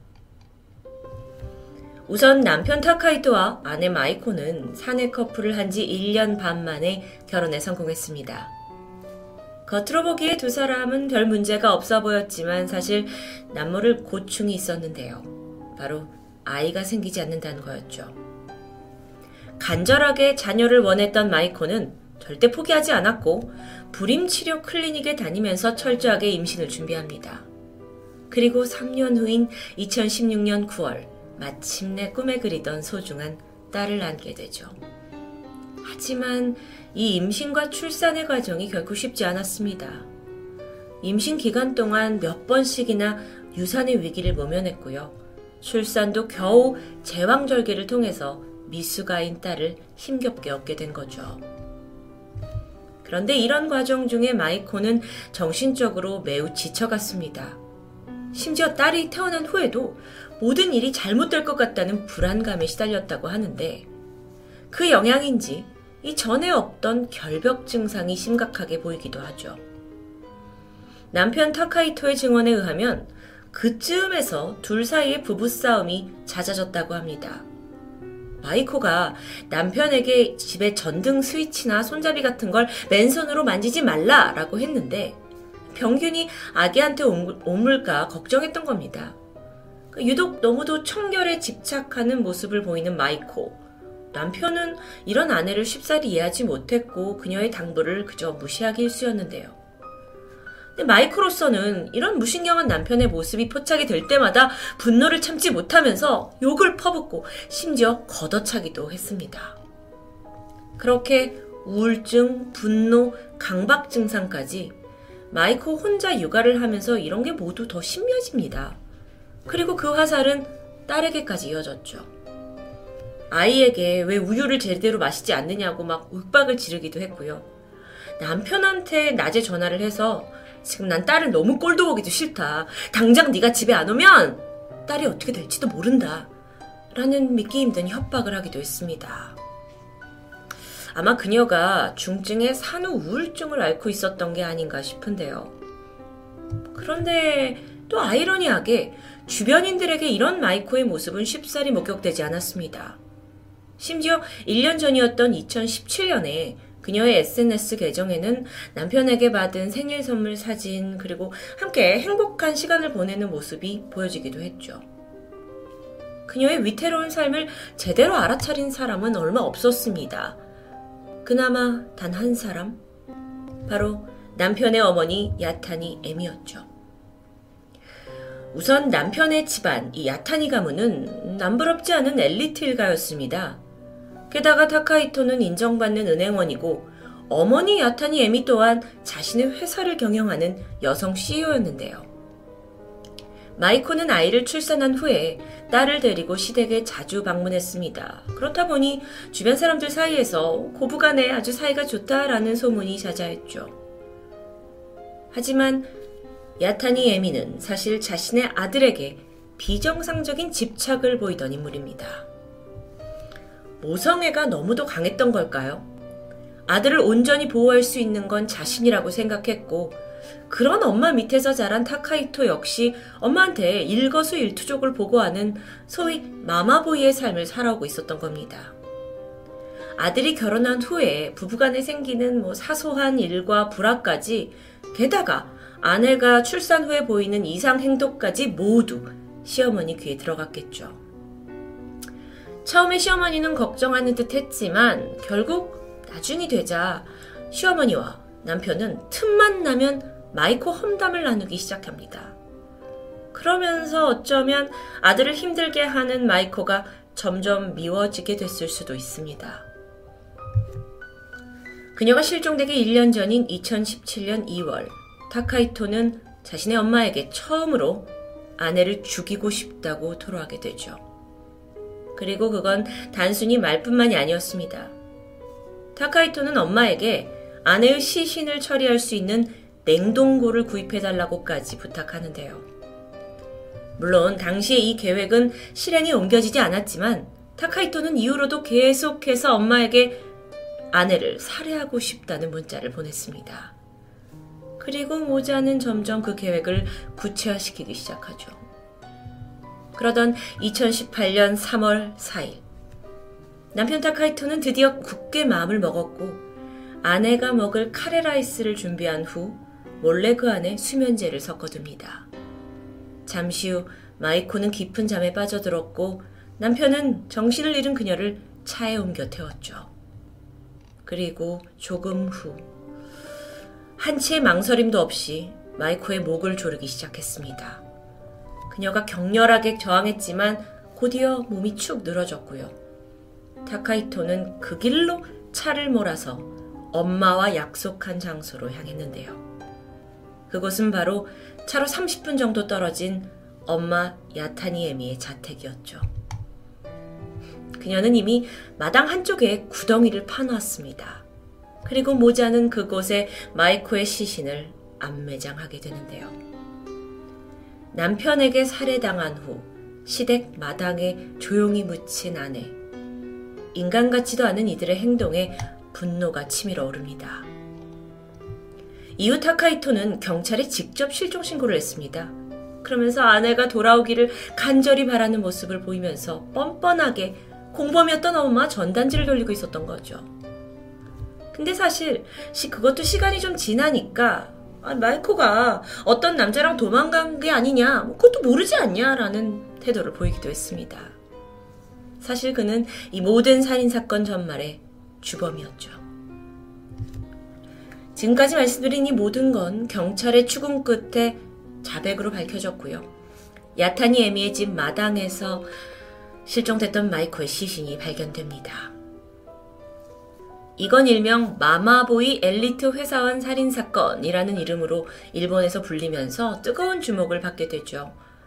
마마보이 아들이 엄마랑 합세해서 아내를 살인했다? 정말 듣기만 해도 자극적인데요. 그러다 보니 이 재판 방청객도 평소에 두 배 이상으로 몰려들었다고 합니다. 그런데 법정에선 타카이토가 더욱더 가관입니다. 자신의 살해 동기가 소중한 딸을 지키기 위한 정당방위였다고 말하는 거예요. 아내가 생전에 분노를 참지 못해서 폭력을 휘둘렀고 그 위협이 딸에게까지 가해졌다고 주장합니다. 그 딸을 지키기 위해서 살인은 어쩔 수 없었다라는 이야기인데 물론 앞서서 말씀드린 마이코의 그 중증 산후 우울증에 대한 부분도 주변의 증언이 아닌 모두 남편의 증언이 유일했죠. 사실상 마이코가 정말 사망하기 전에 어떤 상태였는지를 파악하는 게 이 사건의 쟁점으로 보입니다. 그러던 중 검찰 측은 마이코가 다니고 있던 병원에서 상반된 증언을 찾게 돼요. 분명 그녀가 정서적으로 불안하고 힘들어한 건 맞지만 마이코의 일방적인 폭력이 아닌 남편도 함께 손찌검을 한 쌍방 다툼이었다는 게 밝혀집니다. 사건이 벌어지기 얼마 전인 1월 중순, 마이코가 SNS에 올린 글을 좀 살펴보면 아기를 맡길 어린이집을 필사적으로 찾고 있는데 남편은 술 마신 채 기분 좋게 자고 있다. 그러니까 육아를 돕지 않는 남편에 대한 어떤 서운한 감정이 드러나 있죠. 뿐만 아니라 사건 다음 달인 4월부터는 마이코의 친정어머니가 사실 일을 그만두고 본격적으로 육아를 도울 계획이었다라는 것도 밝혀집니다. 그러니까 마이코는 나름대로 방법을 찾고 있던 거예요. 그런데 사실 마이코가 어떤 상태였느냐를 판단하는 것보다 어떤 이유든 간에 아내를 살해한 건 변명의 여지가 없을 텐데요. 결국 법원은 타카이토의 살인 동기가 아내의 가정폭력 때문이 아니라 궁극적으로 그녀를 죽이고 딸의 양육권을 혼자 차지하기 위해서였다 라고 판단합니다. 차차차, 그러면 여기서 공범이었던 엄마 야타니 에미의 입장은 어땠을까요? 그녀는 아들이 정말로 살인을 할 줄은 몰랐다면서 자신의 죄를 부인합니다. 그저 우발적인 마음으로 살인을 저지른 아들이었기 때문에 측은한 마음이 들어서 도운 것 뿐이지 계획적인 건 아니었다는 거죠. 그런데 그녀가 아들과 나눴던 메시지를 압수해서 살펴보니까 실상은 좀 방대입니다. 경동맥은 고통이 없을 거야. 목을 조르면 괴로워할 걸? 뭐 이런 구체적인 살인에 대한 조언이 남겨져 있었던 거예요. 또 다른 메시지를 보니까 엄마는 악마라도 될 수 있어. 언제나 네 편이야. 우리 타카짱을 위해서라면 엄만 뭐든지 할게. 비뚤어진 모성애를 참혹하게 드러내는 글이 고스란히 남아 있었습니다. 결국 이런 행동이 아들의 살해 계획을 부추기는데 중대한 역할을 했다고 볼 수 있겠죠. 최종 판결에서 법원은 모자의 범죄 행위가 가족 간의 완전 범죄를 노렸다라는 점, 게다가 이 사람들이 진지한 반성도 없다라는 점에 주목을 했고요. 야타니 타카이토에게는 징역 17년, 엄마 야타니 에미에게는 징역 6년을 구형합니다. 그러면서 판사는 마지막에 이런 말을 남겼는데요. 겨우 얻은 아이를 온전한 사랑으로 키우지 못해서 가장 힘들었던 건 마이코 씨였을 겁니다. 그녀가 보여준 어떤 행동들은 일종의 SOS였고 어리광이었을 텐데요. 뭐 그렇기 때문에 마이코 씨가 발렌타인데이에 남편을 위해 초콜릿을 만들고 또 자신이 먹던 약을 줄이면서 둘째를 임신하기 위해 힘쓰고 있던 거겠죠. 이렇게 우리도 알 수 있는 걸 왜 남편은 몰랐을까요? 이 말이 끝나고 나서 그날 방청석에서는 여기저기 울음소리가 들렸고 반면 타카이토는 여전히 아무런 표정 변화가 없었습니다. 산후 우울증에 시달리던 아내를 외면하다 못해 자기 손으로 살해한 남편. 그런 자식을 바로잡지는 못할 망정 오히려 악마가 되라고 부추긴 엄마. 그 끝에는 엄마라는 이름으로 어떻게든 살아보려고 발버둥 쳤던 마이코 한 여성의 안타까운 죽음만이 존재했을 뿐입니다. 토요미스테리 디바제시카입니다. 안녕하세요. 금요 사건 파일 디바제시카입니다. 2012년 4월 30일 월요일 저녁 서울 신촌역 근방 창천동 바람산 어린이공원 인근에서 지나가던 환경미화원 한 분이 피를 흘리고 있는 젊은 남성을 발견합니다. 안타깝게도 이미 숨이 끊어져 있었죠. 20대로 보이는 남성의 시신인데 한쪽 풀숲에 유기가 되어 있었어요. 근데 누군가한테 아주 심하게 맞은 듯 온몸이 상처와 피로 뒤덮여 있었죠. 심지어 장기 일부가 튀어나와 있었습니다. 한눈에도 너무 참혹한 상태였죠. 즉각 경찰에 신고가 접수되었고 다행히 이 피해자 친구들의 실종 신고가 덕, 들어온 덕분에 신속하게 피해자의 신원을 특정할 수 있었습니다. 사망한 그는 20세의 남성 김 씨. 사건 당일에 친구들과 함께 시간을 보냈었는데 저녁 7시쯤 약속이 있다면서 혼자 신촌으로 향했다고 합니다. 이때 김 씨가 만나기로 한 사람 또한 어렵지 않게 파악할 수 있었어요. 그건 바로 18살의 윤군, 16살의 이군, 15살의 홍양이었죠. 어, 이게 다 10대들인데요. 뭐 아는 동생들이었을까요? 저녁 8시 13분입니다. 김 씨가 이들 무리와 함께 공원 계단 쪽으로 향하는 모습이 CCTV에 남아 있어요. 그리고 이게 김 씨의 마지막 모습입니다. 여러분, 시신이 아주 잔인하게 훼손이 되어 있었잖아요. 이걸로 봐서 원한에 의한 살인을 짐작해 하는데요. 그럼 정황상 김 씨와 마지막에 있었던 그 윤군, 이군, 홍양 이 사람들이 범인일 가능성이 매우 높겠죠. 아니 근데 평범한 대학생이었던 김 씨가 이렇게 나이도 어린 뭐 아이들에게 무슨 원한을 샀기에 이렇게 잔인하게 살해당했다는 거죠? 우선 이 사건 참 특이합니다. 그리고 이들의 복잡한 관계를 이해하려면 숨겨진 인물 박 씨에 대해 알아야 하겠죠. 박 씨. 그녀는 김 씨의 동갑내기 여자친구였습니다. 두 사람이 2011년 3월 게임 사이트에서 처음 만났어요. 그리고 2012년 초부터 교제를 시작했죠. 그게 얼마 되지 않았었는데요. 박 씨한테 좀 특이점이 있었는데 그녀가 특정 인터넷 카페 활동에 굉장히 몰입했다는 겁니다. 그 카페의 이름은 사령 카페. 사령 카페라는 건 음, 그러니까 자신이 가상의 인물로 뭔가 캐릭터화해서 상상하는 그런 취미를 가진 사람들이 모인 곳이에요. 그러니까 카페 내에서 다들 자기가 만든 어떤 캐릭터가 되어서 대화를 나누게 되죠. 뭐 쉽게 말해서 부캐 활동을 하는 곳이라고 이해하시면 될 것 같습니다. 그런데 여기서 그 사령이라는 단어, 이건 죽은 사람의 영혼을 뜻하는 말입니다. 이 카페는 단순히 부캐놀이 이거 외에도 오컬트 문화에 심취한 사람들이 다수 있었다고 해요. 따라서 이들의 부캐 역시 뭔가 영혼과 관련된 마녀, 주술사 등이 대부분이었죠. 김 씨는 이런 여자친구의 취미 활동, 카페 활동을 뭐 존중해주고 싶었습니다. 그래서 자신 역시도 이 사령 카페에 가입을 해서 활동하기 시작해요. 아니 근데 아무리 맞춰주려고 해도 여자친구 박 씨가 점점 이 카페 활동에 과하게 심취했고요. 김 씨가 슬슬 거부감을 가지게 되죠.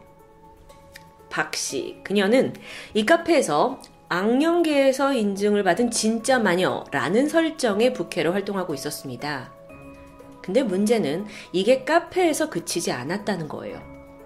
박 씨가 평소에 이렇게 말을 합니다. 내가 실제로 치유 마법이나 영혼 소환 의식을 할 수 있는 그런 영적 능력을 가진 마녀야. 라고 주장하는 지경에 이르는 겁니다. 이건 좀 심각해 보이는데요. 그러던 중 박 씨는 자신에게 과외를 받던 고등학생 이군 그리고 그의 여자친구 홍양을 이 카페 활동에 끌어들이게 돼요. 그리고 나서 시간이 지나고 이들은 카페에서 아주 전폭적인 지지를 받는 유명 회원이 됩니다. 아주 활동에 열심이었다고 해요. 어쩌면 이 사령 카페라는 곳이 음, 좀 독특하고 매니아적인 취미를 공유하다 보니까 이들 간의 관계는 더 끈끈할 수밖에 없었겠죠. 그런데 여러분, 김 씨가 단순히 여자친구가 뭐 카페 활동 아니면 이 마녀 역할에 너무 심취하는 것 때문에 못마땅해 한 건 아니었습니다. 이 박 씨 성격이 어느덧 굉장히 공격적이고 독단적으로 변해갔기 때문이에요. 그게 왜 그런지 좀 살펴보니까 이 박 씨가 사령 카페에서 자기를 좀 지지하는 회원들이 많이 생기면서 으쓱해졌겠죠? 그러면서 좀 독선적인 면을 보이는 거예요. 실제로 이 활동을 하던 중에 자기의 의견에 반대하는 사람이 생기면 그 뭔가 자신만의 세력을 막 채팅창에 다 모아서 소위 사이버 불링을 하기도 했고요. 거친 욕설도 서슴지 않았다고 합니다. 아, 이러다 보니까 남자친구 김 씨가 박 씨에게 조심스럽게 음, 탈퇴를 권유하게 되죠. 그때 박 씨 반응은 어땠을까요? 네가 뭔데 이래라 저래라야. 아주 크게 분노했다고 해요. 그래서 다툼이 계속됐죠. 결국 두 사람은 이별에 이르게 됩니다. 박 씨의 지인들에 따르면 그녀가 원래 남이 간섭하는 걸 유난히 싫어하는 사람이라고 하는데 그때부터였습니다. 박 씨가 주변 사람들한테 김 씨에 대한 험담을 늘어놓기 시작한 겁니다. 그 주변인이라고 하는 사람은 카페 회원으로 활동하고 있던 이군 그리고 여자친구 홍양도 포함이죠. 이들이 이제 나이가 어린데 하도 험담을 듣다 보니까 아예 김 씨라는 놈이 아주 천하의 나쁜 놈이구나 라고 인식을 하게 돼요. 또 그걸 어떻게 김 씨가 알게 됐고요. 어, 이군한테 너 왜 그랬냐 하면서 문자를 보냈고 그렇게 김 씨와 이군의 사이마저 싸움으로 틀어지게 되죠. 바로 이때 박 씨와 이군 홍양이 똘똘 뭉쳐요. 그리고 김 씨를 위험인물, 우리의 적으로 인식하기 시작합니다. 그러던 2012년 4월 24일 박 씨가 블로그에 글 하나를 올리게 되는데 이게 불씨를 지피게 됩니다. 내용은 단순했어요. 네가 죽었으면 좋겠어. 자, 여기서 말하는 너라는 건 김 씨를 뜻하는 거겠죠. 근데 여기에 댓글 하나가 남아 있어요. 확인 완료. 이군의 댓글이었습니다. 이후에도 그는 자신의 SNS에 아주 묘한 글을 남겼는데 김 씨를 죽여버려야겠어. 이 일을 처리해줄 사람이 있다. 사건 당일인 4월 30일입니다. 피해자 김 씨가 먼저 그 옛 여친 박 씨, 그리고 또 이군 홍량에게 만남을 요청하게 돼요. 그간 자신의 과격한 언행을 좀 사과도 하고 싶고 또 이 불편한 관계를 풀어보자라는 의도였죠. 약속은 빠르게 성사되었는데요. 자, 이때 이군이 서둘러 누군가에게 연락합니다. 살인 계획을 세우기 위해서요. 그 연락한 인물이 누구냐? 왜 SNS에 이 일을 처리해줄 사람이 있다라고 했었잖아요. 그 칭했던 사람. 바로 새로운 인물 윤군입니다. 예, 윤군이 얘가 뭐냐? 홍량이, 그러니까 여자친구 홍량이 게임을 통해서 만난 지인이에요. 그러니까 인터넷에서 만난 거죠. 정작 이 윤군은요, 이 사건의 주요 인물인 박 씨, 그리고 박 씨와 김 씨에 대해서 전혀 알지 못하는 사람이에요. 그런 윤군이 왜 살인 계획에 동참까지 했는지는 사실 지금까지도 명확하게 밝혀지지 못했습니다. 어쨌든 이군과 윤군의 계획은 이거예요. 윤군이 좀 덩치가 컸거든요. 그래서 먼저 가서 김 씨를 제압하고 잡고 있으면 이군이 칼로 찔러 죽이겠다는 거죠. 그러면서 이군이 범행에 사용할 흉기까지 부탁합니다. 윤군이 그걸 구해다 주는데 단검 한 자루 하고 또 발리송이라고 부르는 맥가이버 칼과 비슷한 흉기 하나였다고 해요. 와, 진심이죠, 이들. 사건 발생 1시간 전입니다. 두 사람은 살인 계획을 품고 약속 장소로 향하게 되는데 저녁 7시 김 씨는 친구와 헤어진 후에 약속이 있다면서 신촌으로 향했죠. 그런데 이때 이동을 하면서도 친구들과 계속 채팅을 했어요. 단체 채팅방에서요.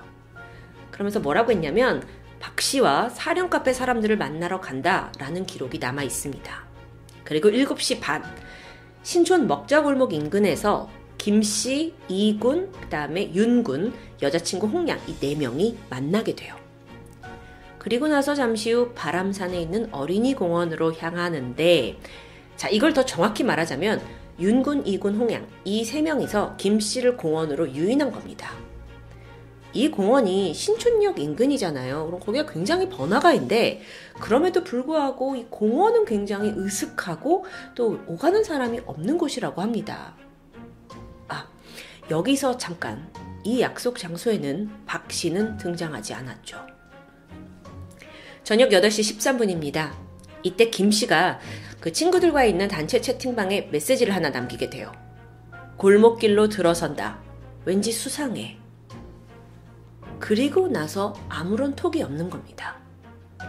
시간이 좀 더 지나서 밤 10시가 넘어서 친구들이 사령 카페 애들 만나고 깜깜 무소식이다 라면서 뭔가 이제 걱정하는 대화를 남기고 있죠. 뭔가 수상하다는 김 씨의 메시지. 그건 그의 마지막 메시지가 되고 말았습니다. 윤군, 이군, 김씨는 계단을 올라 공원의 위쪽으로 향했어요. 이때 홍량은 계단 아래에서 기다리겠다고 했죠.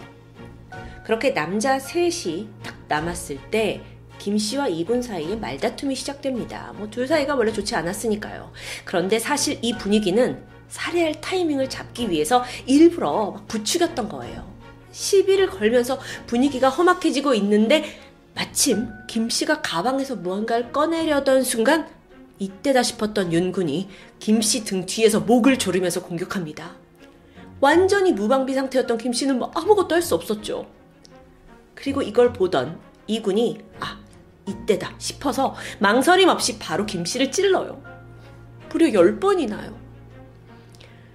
이때 김 씨가 미안하다, 살려달라 라고 애원했지만 두 사람은 들은 척도 하지 않았습니다.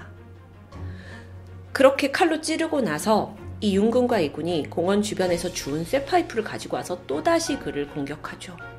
그러면서 김 씨가 결국 숨이 끊어졌던 겁니다. 김 씨가 이렇게 사망하고 나서 윤군과 이군은 즉각 이걸 은폐해야겠다라고 시도하게 되는데 저기 있는 수풀에 숨기면 뭐 들키지 않겠지? 라는 아주 단순한 생각이었어요. 근데 보니까 실제로 수풀이 그렇게 많이 우거지지 않았어요. 그리고 이미 이 현장에서 시신이 피가 많이 흘려진 상태죠. 이게 사실 누가 봐도 증거인멸이라는 게 불가능한 상황이었거든요. 근데 어찌나 다급했는지 이 두 사람이 그냥 시신을 그 얕은 수풀에 던지고 가버려요. 눈에 띄었죠. 누가 봐도. 근데 얘네들이 뭐라고 생각했냐면, 아, 뭐 환경미화원이 와서 청소를 하는 김에 치워주지 않을까? 그럼 경찰한테 들키지 않을 거야 라고 생각을 했다는데요. 아, 이건 뭐 약간 지능이 의심스러울 정도로 좀 황당무계한 개념이죠. 그러고 보니까 이들이 이제 신촌에서 만나서 어린이 공원까지 올 때 이렇게 김 씨를 유인했잖아요. 근데 CCTV를 전혀 의식하지 않았습니다. 그래서 버젓이 얼굴이 다 찍혀 있고요. 아니 여러분, 사실 심지어 이 범행을 본 목격자들도 수두룩해요. 살인이랍시고 뭐 모의를 둘이 했는데 모든 게 좀 어설펐던 거죠. 아니 어쩌면 만들지 못했던 걸 수도 있습니다. 사실 이군, 홍양, 윤군까지 음, 모두 약간 정상적인 사고 판단이 가능한가 싶을 정도로 심각한 인터넷 의존증을 보이는 사람이었다고 분석됩니다. 여기서 이 세 사람에 대해서 좀 더 설명을 덧붙여 보자면 이군 그는 어, 먼저 그 극단적인 시도를 세 번이나 한 힘든 과거가 있어요. 마침 그때 만난 게 박 씨와 사령 카페였죠. 이군은 이 사령 카페의 활동을 뭔가 현실의 도피처로 생각했던 것 같습니다. 그래서 아주 열성적으로 참여하게 돼요. 또 여자친구였던 홍양 역시 마찬가지로 남자친구와 함께 사령 카페에 푹 빠져 있었죠.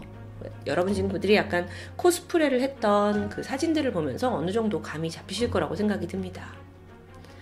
한편 윤군의 경우에는 사령 카페와는 아무 관련이 없어요. 박 씨도 모르고 근데 평소에 인터넷에다가 뭐라고 올렸냐면 나는 곤란한 일도 단번에 해결해 줄 수 있는 해결사와 같은 존재입니다. 라는 뭔가 상상의 자법 같은 글을 자주 올렸다고 해요. 그러니까 이군이 그를 접촉을 해서 살인을 우리 같이 해달라 라는 요청에 그냥 쉽게 어, 예, 좋아! 하고 받아들였던 것 같아요. 그래서 이걸 한마디로 봤을 때 이 세 사람 모두 약간 현실 감각이 좀 부족한 사람들이 아니었나 라는 평가를 받게 되죠. 자, 여러분, 여기서 빠질 수 없는 인물이 있습니다. 박 씨. 박 씨의 존재는 이군과 홍량에게 절대적이었어요. 사령 카페라는 게 이 이제 10대 청소년들에게 너무나도 중요한 세상이잖아요. 근데 그 안에서 박 씨는 영향력이 또 큰 사람이었고요. 자연스럽게 이 두 사람은 박 씨를 추종하는 세력이 되었고요. 박 씨한테 현혹됩니다. 거친 언행을 내뱉는 사람이었는데도 불구하고 그녀의 말에 동조했고 또 박 씨가 싫어하는 사람은 자기들도 같이 싫어해요. 그 타겟이 된 게 김 씨였던 거고요. 그들한테 김 씨는 우리 카페에서 박 씨를 탈퇴시키려고 하는 악마로 인지가 되었고요. 박 씨가 아, 네, 이제 죽여버리고 싶어. 라고 말을 하면서 이 추종자들의 증오심을 가중시키게 되죠. 이 블로그에 죽여버리고 싶다라는 글을 남겼잖아요. 그리고 나서 이군이 댓글을 남겼고 이군이 뭔가 막 움직이려고 한 것을 박 씨는 알고 있었습니다. 하지만 말리진 않았죠. 어쩌면 그녀가 원하던 결과가 그거였을 테니까요. 사건이 일어나기 직전에 어떤 일이 있었나 조사를 해보니까 박 씨가 윤군, 이군, 홍양 얘네과 함께 있었다는 게 결국 확인됩니다. 그리고 애들이 챙겨온 흉기를 다 봤어요. 하지만 박 씨는 아무런 제재도 하지 않았죠. 그래 놓고 사건 현장에는 샘만 보내고 자기는 빠져나갈 구멍을 만들기 위해서 자리를 피한 것으로 보입니다. 이 현장에는 아주 허술하게 은폐한 시신과 함께 CCTV 기록, 유류품까지 너무나도 명백한 증거가 참 많이 남아 있었다고 합니다. 그래서 범인 윤군과 이군은 24시간도 지나지 않아서 바로 체포되죠. 심지어 이때 이군은요, 그 살인을 저지른 직후에 여자친구 홍량과 함께 찜질방 데이트를 하고 있다가 경찰에 붙잡혔어요. 이걸 봤을 때 자신의 범행에 대해서 별다른 죄책감을 느끼지 못하는 듯해요. 아. 그렇게 몇 주가 지났고 이 사건의 내막이 알려지면서 뒤에서 모든 걸 조정했던 박 씨, 그리고 망을 봤던 홍양 역시 살인 방조 혐의로 체포됩니다. 재판에선 박 씨가 아니 내가 좀 홧김에 한 말이 이렇게 진짜 살인을 불러올 줄은 몰랐다 라면서 억울하다는 입장이에요. 재판이 이제 일어났고 그녀는 직접 살인의 가해자는 아니다라는 이유로 징역 12년형을 받습니다. 그런데 이조차도 2심에서 징역 7년으로 감형이 돼요. 최종 판결에서 범인 윤군과 이군에게는 각각 징역 20년, 그리고 홍양에게는 징역 7년이 선고되면서 이 정말 유례 없는 사건이 막을 내리게 되죠. 하, 참, 제가 금요 사건 파일 참 다양한 음, 사건들을 다뤘지만 오늘은 정말 정말 처음 접하는 사건이었습니다. 그 가해자 박 씨, 그녀는 자신의 말 한마디 한마디가 가해자들의 행동을 조종했다는 걸 분명 알고 있었을 겁니다. 그들을 부추겨서 김 씨를 살해하게 만든 거죠. 그녀는 정말 살아있는 마녀가 아니었을까요? 7년형을 선고받았으니까 지금쯤은 자유의 몸이 되어 있을 텐데요. 지금도 어디선가 마녀로 살고 있을지 모르는 그녀에게 김 씨의 죽음에 대한 죄책감이 평생 따라다니기를 바랄 뿐입니다. 지금까지 금요사건 파일 디바제시카였습니다.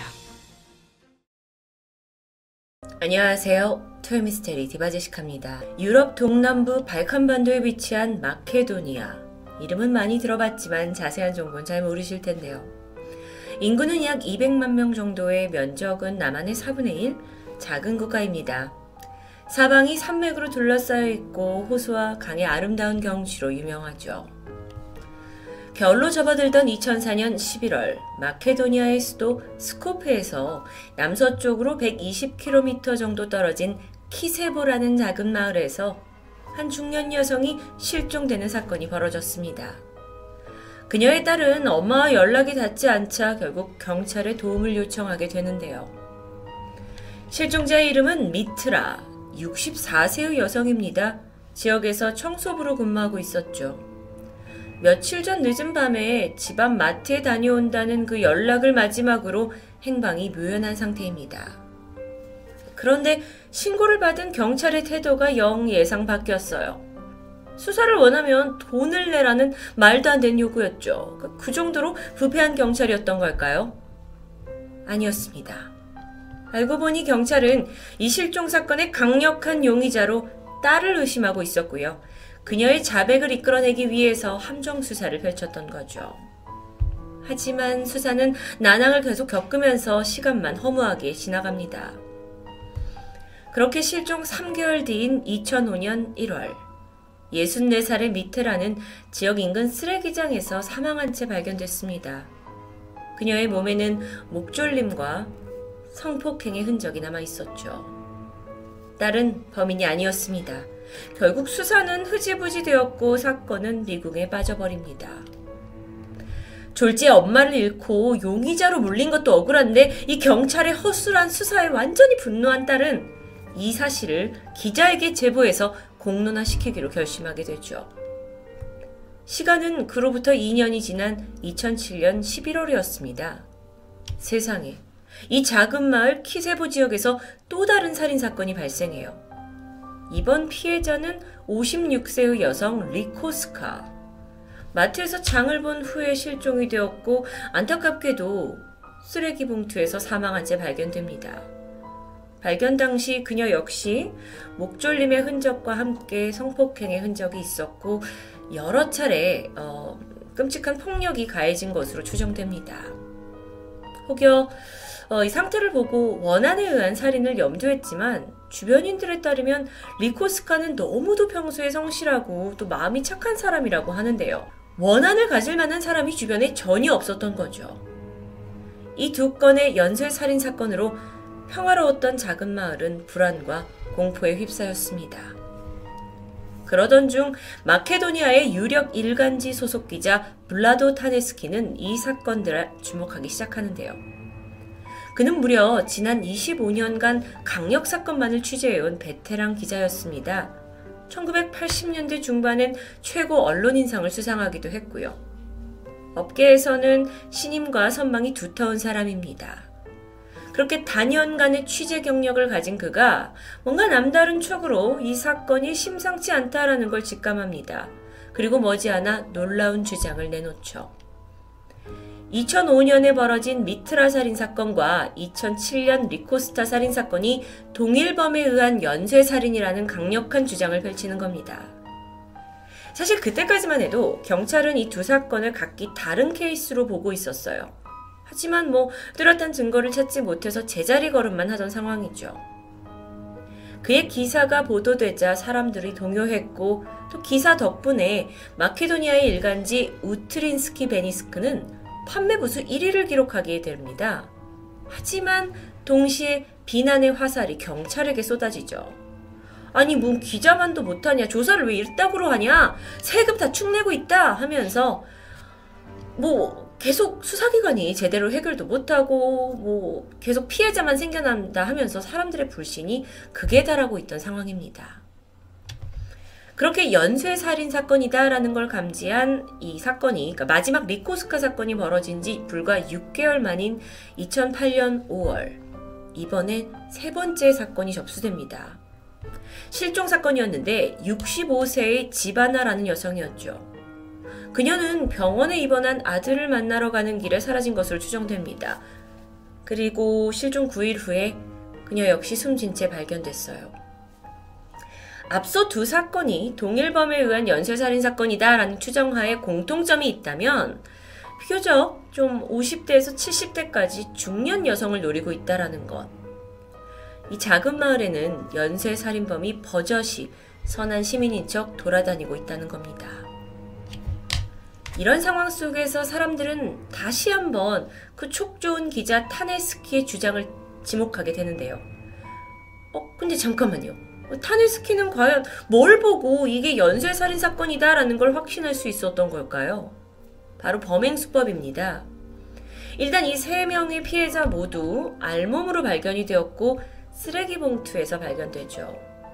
주목할 만한 점은 공통점으로 세 사람이 다 전화선으로 온몸이 묶여 있었다라는 겁니다. 자, 이후 타네스키는 더욱더 심층적으로 이 사건을 파헤치기 시작했어요. 피해자의 가족들을 직접 찾아가서 인터뷰 다 했고요. 시신의 상태, 사건의 정황, 특히나 범행 도구로 쓰인 전화선에 대해서도 아주 디테일하게 접근합니다. 이후 그가 내놓은 기사는 마치 현장을 본 것처럼 생생하게 전해졌죠. 그럴수록 대중들은 더욱 경찰을 비난하면서 타네스키야말로 진정한 기자라며 치켜세웠습니다. 그리고 그는 그 무렵 마케도니아의 화제의 인물이 되는데요. 경찰 역시 뒤늦게 이 사건을 연쇄 사건이라고 보고 수사를 진행합니다. 물론 그 과정에서 오히려 타네스키 기사를 참고하기도 했고요. 그러다 세 번째 살인 사건이 일어나고 한 달이 흐른 2008년 6월 22일 마침내 모두가 기다리던 소식이 들려왔습니다. 두 번째, 세 번째 피해자의 몸에서 발견된 정액의 DNA와 유력한 용의자의 DNA가 일치한다라는 소식. 범인을 이젠 잡을 수 있겠죠? 그리고 대중에게 범인의 얼굴이 공개됐습니다. 그는 바로 열혈 기자 블라도 타니스키였죠. 에? 사건의 전말은 이러했습니다. 모두가 그를 최고의 언론인이라고 칭송할 때 경찰만큼은 생각이 좀 달랐죠. 기사를 보니까 내용이 너무도 적나라하고 또 사실적인 묘사까지 오히려 의아한 점이 생겼습니다. 아니 사실 그동안 죽은 피해자들이 전화선으로 묶여 있었다라는 건 경찰 내부에서도 철저하게 비밀에 붙여지고 있던 사실입니다. 기자니까 취재를 통해 알 수 있지 않을까라는 생각이 들지만 그 부분만큼은 철통 같은 보안 속에 수사 담당 형사와 강력대장만이 알고 있을 정도였던 거예요. 아, 그리고 한 명 더 있습니다. 바로 범인 당사자. 타네스키의 기사를 자세히 읽어보면 범행 시간, 장소까지 경찰들도 미처 파악하지 못한 디테일한 정보들이 있습니다. 그래서 그걸 읽어가던 경찰이 이건 도저히 범인이 아니면 알 수 없다라고 생각했을 정도죠. 그래서 타네스키를 용의자로 두고 경찰이 은밀하게 뒷조사를 진행했어요. 타네스키가 전화선을 다량으로 구매한 내역도 알게 됐고 그의 집을 수색해서 DNA 확보에도 성공합니다. 그리고 피해자의 몸에서 나온 DNA와 검사를 해봤더니 99% 일치했죠. 정말 대중의 존경을 받던 한 기자가 한순간에 살인자로 전략한 충격적인 사건입니다. 그런데 그와 함께 일했던 동료들은 이 사실을 도저히 믿을 수가 없다고 말해요. 그들 모두 하나같이 타데스키는 너무도 평소에 온화하고 부드러운 사람이다. 그런데 그런 증언과는 달리 누가 봐도 범인이 뚜렷했습니다. 타네스키에 대해서 좀 더 알고 가자면 그는 1952년 보수적이고 엄격한 부모님 아래서 태어났어요. 아버지는 제2차 세계대전 참전 용사셨고 어머니는 병원 청소부입니다. 그런데 어릴 적부터 유독 어머니와 트러블이 잦았다고 해요. 글쓰기에 관심이 많았던 테네스키는 저널리즘을 공부한 후에 기자가 되는 데 성공했는데요. 대학 시절에 만난 변호사 아내와 결혼을 했고 둘 사이에 사랑스러운 두 명의 자녀까지 있습니다. 정말 겉보기에는 남부러울 것 없는 완벽한 삶이었죠. 하지만 지난 2002년 그의 아버지가 자살로 스스로 세상을 떠났고요. 몇 달 후에 어머니는 약을 실수로 과다 복용하는 바람에 병원 신세를 지게 되는데요. 그 병원비를 마련하는 과정에서 타네스키의 가세가 점점 기울기 시작합니다. 엎친 데 덮친 격으로 기존 일하던 신문사에서 해고마저 당했고 반면에 아내는 승승장구 승진을 하면서 어쩌면 그의 자존심에 스크래치가 갔을 수도 있죠. 다행히 경력을 살려서 마케도니아의 또 다른 일간지로 이직을 했는데 이때 그는 자신의 입지를 굳혀야 한다는 부담감에 휩싸이게 돼요. 특히나 정말 특종, 소재 고갈로 힘들어하던 그는 그 어, 모든 이 마케도니아 모든 국민이 관심을 가질 만한 역대급 특종을 만들어내기 시작합니다. 타네스키는 평소 관계가 좋지 않았던 자신의 어머니와 굉장히 비슷한 느낌이 나는 그 중년 여성들을 타겟으로 삼았어요. 그래서 피해자들이 모두 50대 이상의 중년 여성이었고 심지어 어머니와 같은 일을 하는 청소부도 있었습니다. 나중에 알려진 건데 이 작은 마을에 세 사람, 그러니까 피해자 세 사람 모두 그의 어머니와 친분이 있었을 정도예요. 특종을 노린 연쇄살인극, 그리고 이 가운데는 어머니를 향한 혐오가 깔려 있었습니다. 범인의 아내 베스나는 남편의 연쇄살인을 쉽게 믿지 못했어요.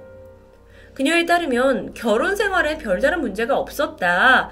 물론 남편이 부모님과 사이가 좋진 않았지만 정말 아내와 아이들에게는 너무 좋은 남편이고 아버지였다고 말하는데요. 심지어 남편이 이렇게 내놓은 기사에 대해서도 아내와 자주 이야기를 했다고 합니다. 그럴 때마다 그는 너무도 태연했죠. 게다가 나중에 밝혀진 건데 타네스키가 그 중년의 여성들을 살해하기 전 어머니의 친구시지 않냐고 하면서 자신의 집으로 직접 초대했고 식사 대접까지 했다라는 것을 아내를 통해 알게 됩니다. 정말 끔찍하죠. 혹시 기억하시나요? 첫 번째 피해자의 딸이 억울함을 호소하기 위해 언론사에 사건을 직접 제보했다라는 걸?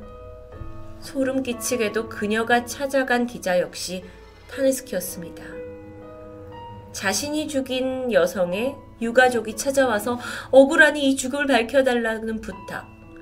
그는 과연 어떤 기분이 들었을까요? 우월감? 일말의 죄책감은 없었을까요?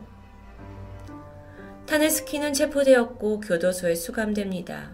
하지만 이내 또 다른 소식이 전해져요. 수감 하루 만에 감방에서 숨진 채 발견된 겁니다. 사인은 자살. 감방에 있던 그 물 양동이에 머리를 박은 채 발견됐다고 발표됐어요.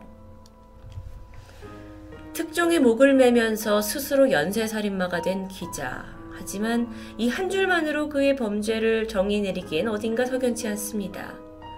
정말 잔혹한 범행 수법에다 어머니에 대한 병적인 적대심까지 고령의 여성 청소부를 누렸다라는 비열함이 글쎄요. 굉장히 평범하지 않은 범인인데요.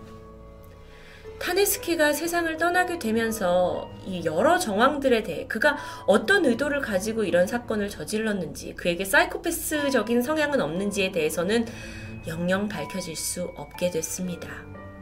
다만 한 가지 확실한 건 그는 누군가의 아들, 남편, 아버지이기 이전에 분명한 악마였다는 거겠죠.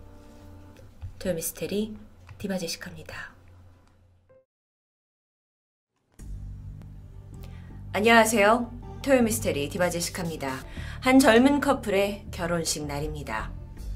신랑은 25살의 코디 존슨, 그리고 신부는 22살의 조던 그레햄. 두 사람은 1년 전쯤 같은 교회에서 친목을 위한 점심 식사를 하던 중 만났습니다. 평소 남을 좀 잘 챙겨주고 다정했던 남성 코디, 그리고 교회에서 누구보다 열정적이고 신실했던 여성 조던. 같은 교회에서 이렇게 젊은 커플이 생기니 다들 기뻐했고 두 사람의 연애를 한껏 응원했죠.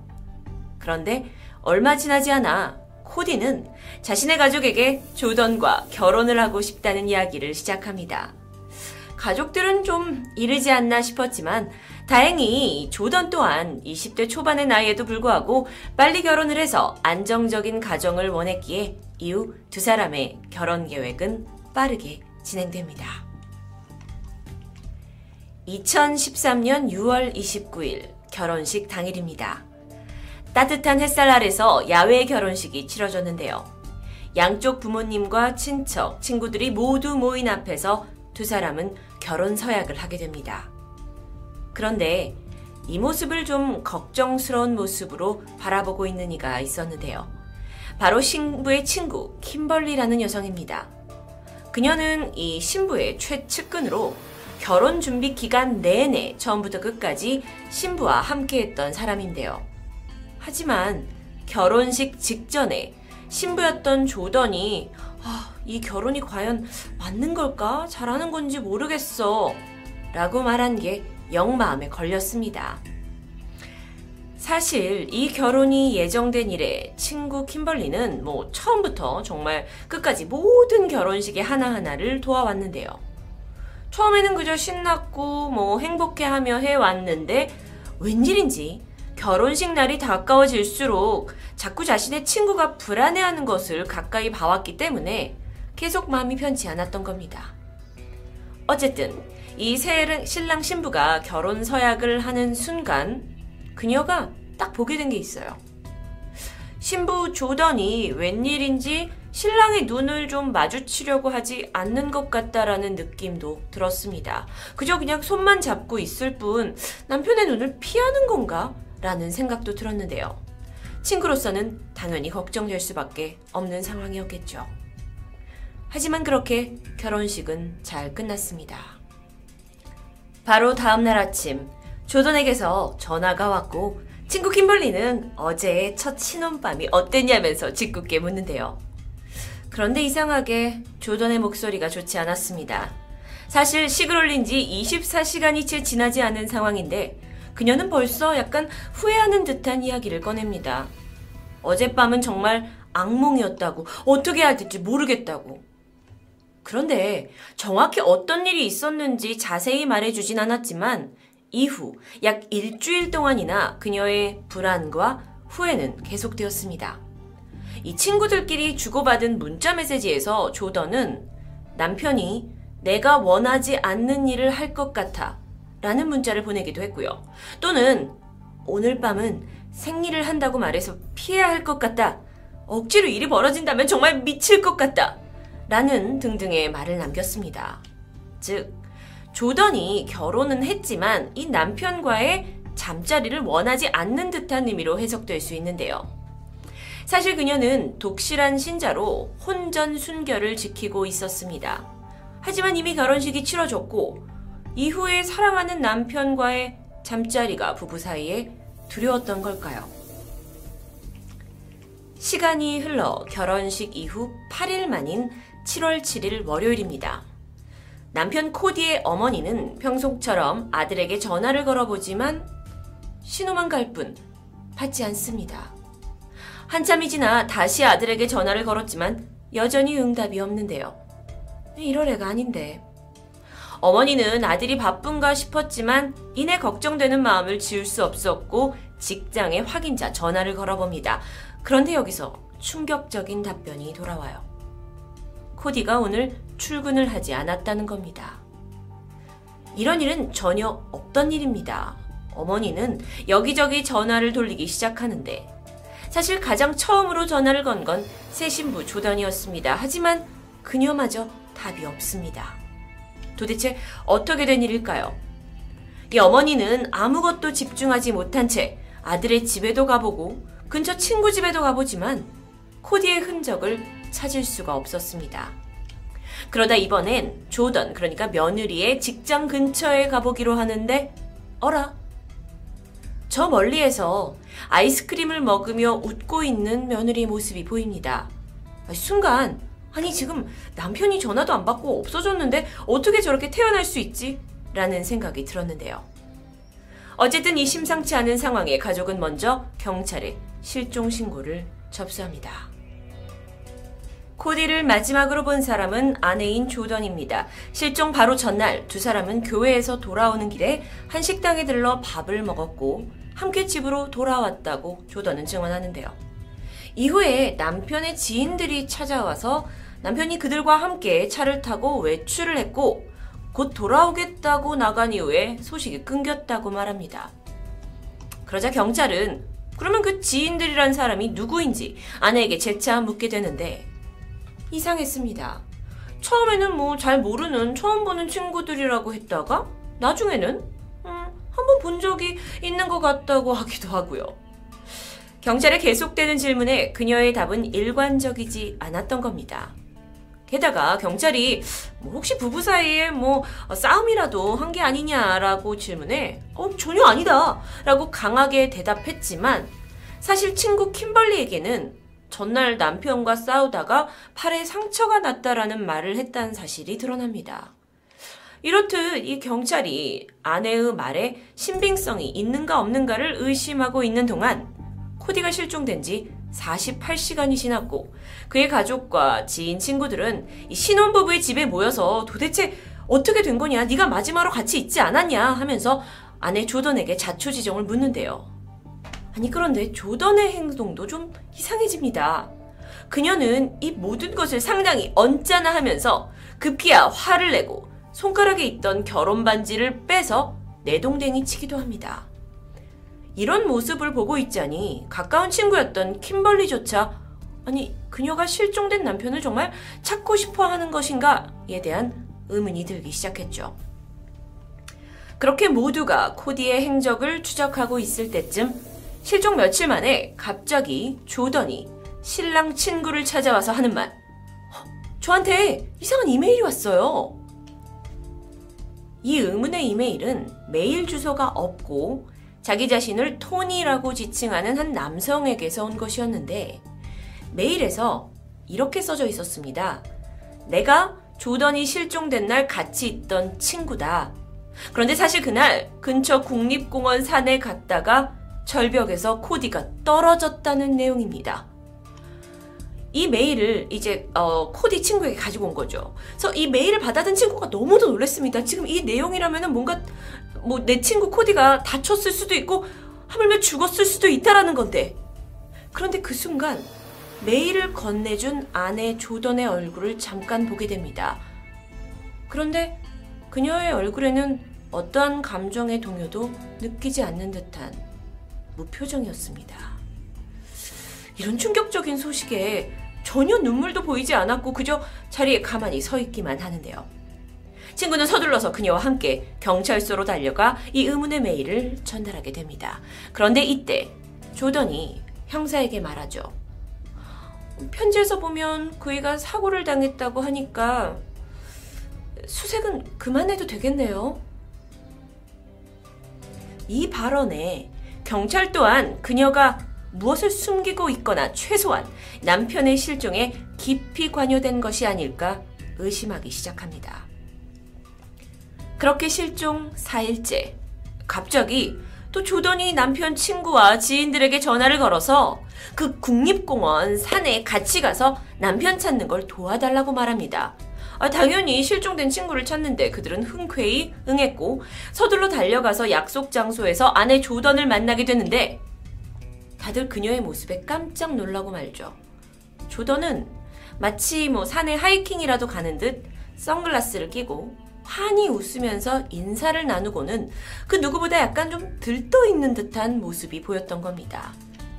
분명 지금 이 순간은 어쩌면 죽었을지도 모르는 남편을 찾으러 산에 가는 길인데도 말이죠. 이후 산속을 수색하던 일행은 혹시 사람이 뭐 이렇게 절벽에서 떨어질 만한 곳을 샅샅이 찾아보면서 코디 코디하고 이름을 불러보는데 그러다 누군가 조던에게 우리 저쪽 방향으로 가보자고 제안을 합니다. 그런데 이때 이 말을 들은 조던이 답하기를 어 아니에요. 제가 남편이 갈 만한 곳을 알아요. 이쪽으로 가시면 돼요. 하고 방향을 제시합니다. 그래서 일행은 그녀를 따라서 그쪽으로 향했고 조던이 계속 가다가 발을 멈춘 곳은 루프라고 불리던 곳으로 가파른 절벽이 위치한 곳이었습니다. 조던은 일행을 보면서 절벽 밑을 가리키고는 제 생각엔 남편이 이 밑에 있을 것 같아요. 라고 말을 했고요. 이후에 누구보다 빠르게 절벽 밑으로 내려갑니다. 서둘러 일행이 그녀를 따라서 이 험난한 길을 내려가는데 얼마 후 밑에서 들려오는 소리. 찾았어요! 여기에요, 여기! 이 음성은 남편의 시신을 찾았다는 조던의 음성이었습니다. 남편 코디는 약 900m 절벽 아래로 떨어진 듯 했고요.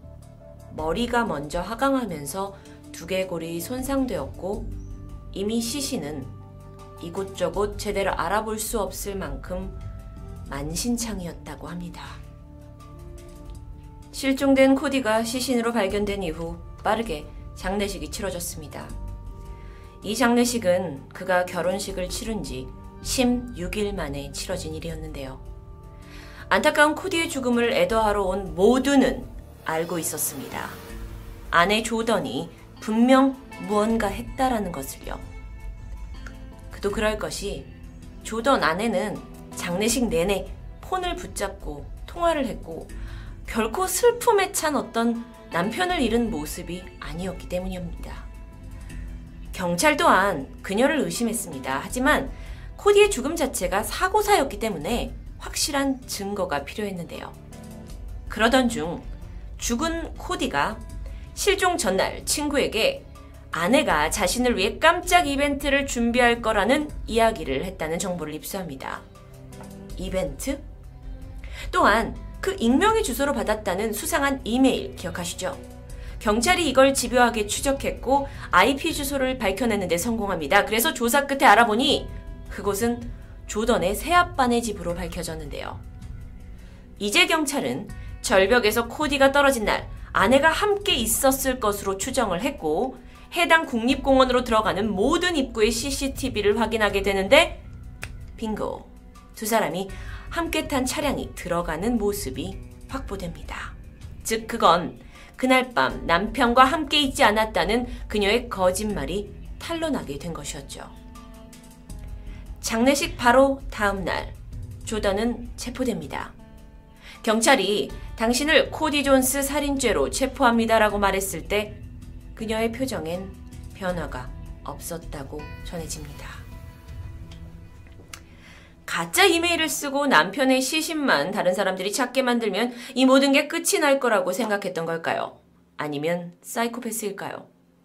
경찰에게 순순히 자백을 시작한 조던은 아니 사실 남편이 그 산을 가자고 해가지고 그곳에 따라갔는데 어, 위험한 절벽같이 보이는데 뭐 남편이 괜히 자기는 눈 감고도 갈 수 있다고 자신을 하더라. 아, 그래서 내가 증명해 보이라고 했더니 남편이 천으로 눈을 감싸도 자기는 여기서 안 넘어진다고 우겨서 그걸 가지고 좀 말다툼을 했었는데 뭐 이래저래 남편이 결국 눈을 이렇게 가린 채 한쪽 팔로 아내를 붙잡고 절벽을 걷게 되었는데 어 그러다가 팔을 헛디뎌서 떨어지려는 상황이 생겼고 이에 아내였던 조던, 조던도 나도 살아야 되잖아. 그래서 남편 손을 놓을 수밖에 없었다.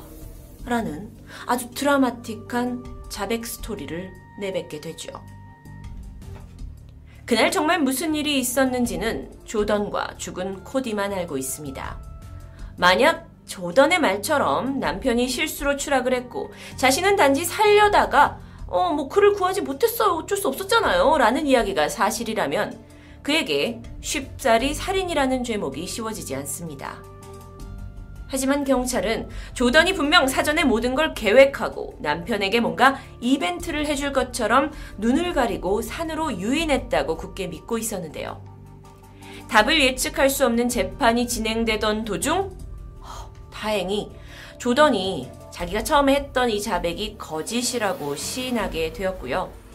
결국 자신이 단독으로 남편의 눈을 가린 채 어, 자신을 향해 서 있던 남편 코디를 절벽에서 밀었다는 사실을 털어놓게 됩니다.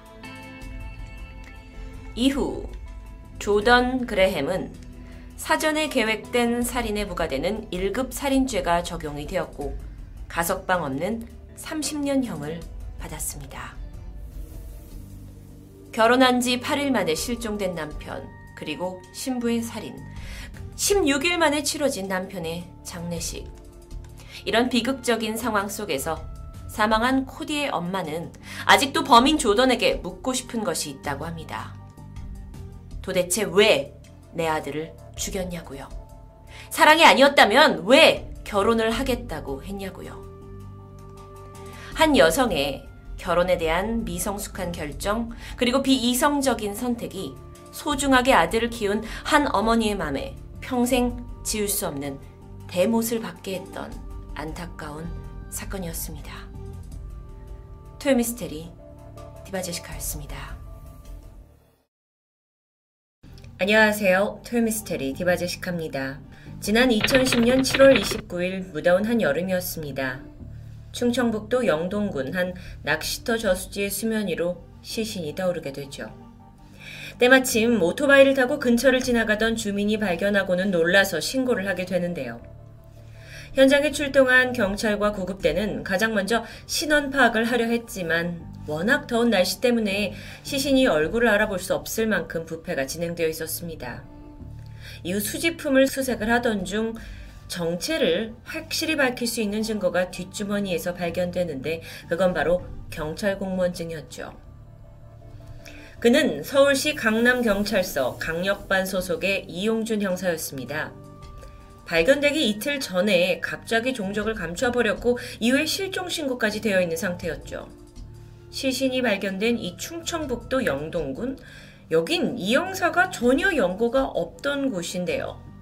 형사가 왜 여기까지? 이 사건은 분명 예사로운 일은 아니었습니다. 먼저 이영준 형사의 집안을 좀 살펴보면 아버지는 20년간 지방 공무원 생활을 해오셨고 두 명의 누나 역시 모두 공무원입니다. 이 형사는 순하고 성실한 성격에다가 또 효심까지 깊었는데 자신이 아버지가 퇴직하시기 전에 빨리 취직을 해서 노후를 돕겠다라는 이야기를 몇 번씩 해왔다고 하죠. 24살에 의경을 전역하고 경찰 시험에 합격, 이후 2007년 8월 강남경찰서 관할 노년지구대에서 경찰 생활을 시작합니다. 그리고 이후에 역삼지구대를 거쳐서 3년 후인 2010년 7월 24일, 그러니까 숨진 채 발견되기 불과 5일 전 강남경찰서 형사과 강력 1팀으로 배정을 받습니다.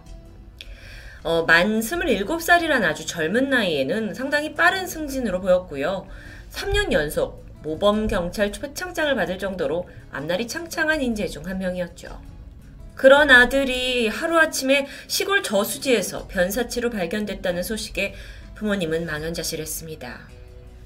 그런데 이 와중에 강남경찰서는 부모님에게 이런 제안을 하게 돼요. 강력계 형사가 저수지에서 사망했다라는 사건이 언론에 터지면 사람들이 동요할 수 있다. 그러니까 타살의 이유가 없어 보이니 일단은 뭐 이성 문제로 자살한 걸로 발표를 한 후에 제대로 조사를 하자라는 제안. 아버지는 어딘가 찜찜했지만 그래도 아들의 동료잖아요. 어련히 알아서 잘 조사해 주겠지 싶은 마음에 이 제안을 수락합니다. 하지만 한 달 후 경찰의 발표는 뜻밖이었습니다. 수사 결과 자살이라는 결론이 났던 겁니다. 이 형사가 그간 과도한 음주와 지각, 심지어 사건 당일에 교통사고를 내서 징계를 받을까 두려워 극단적인 선택을 했다는 설명인데요. 가족들은 내가 아는 한 우리 아들이 절대로 자살을 할 만한 아이가 아니었다 하면서 강하게 반발합니다. 아, 게다가 유서 한 장 남기지 않고 스스로 그렇게 타지에 가서 목숨을 끊을 만한 아무런 징후가 없었던 거죠. 그렇게 유가족들의 반발에 경찰은 결국 재수사를 진행했지만 이번에는 더 아리송한 답이 나옵니다. 타살의 증거가 없으니 타살도 아니고 그렇다고 자살도 아니다. 에? 너무도 황당한 결론이죠.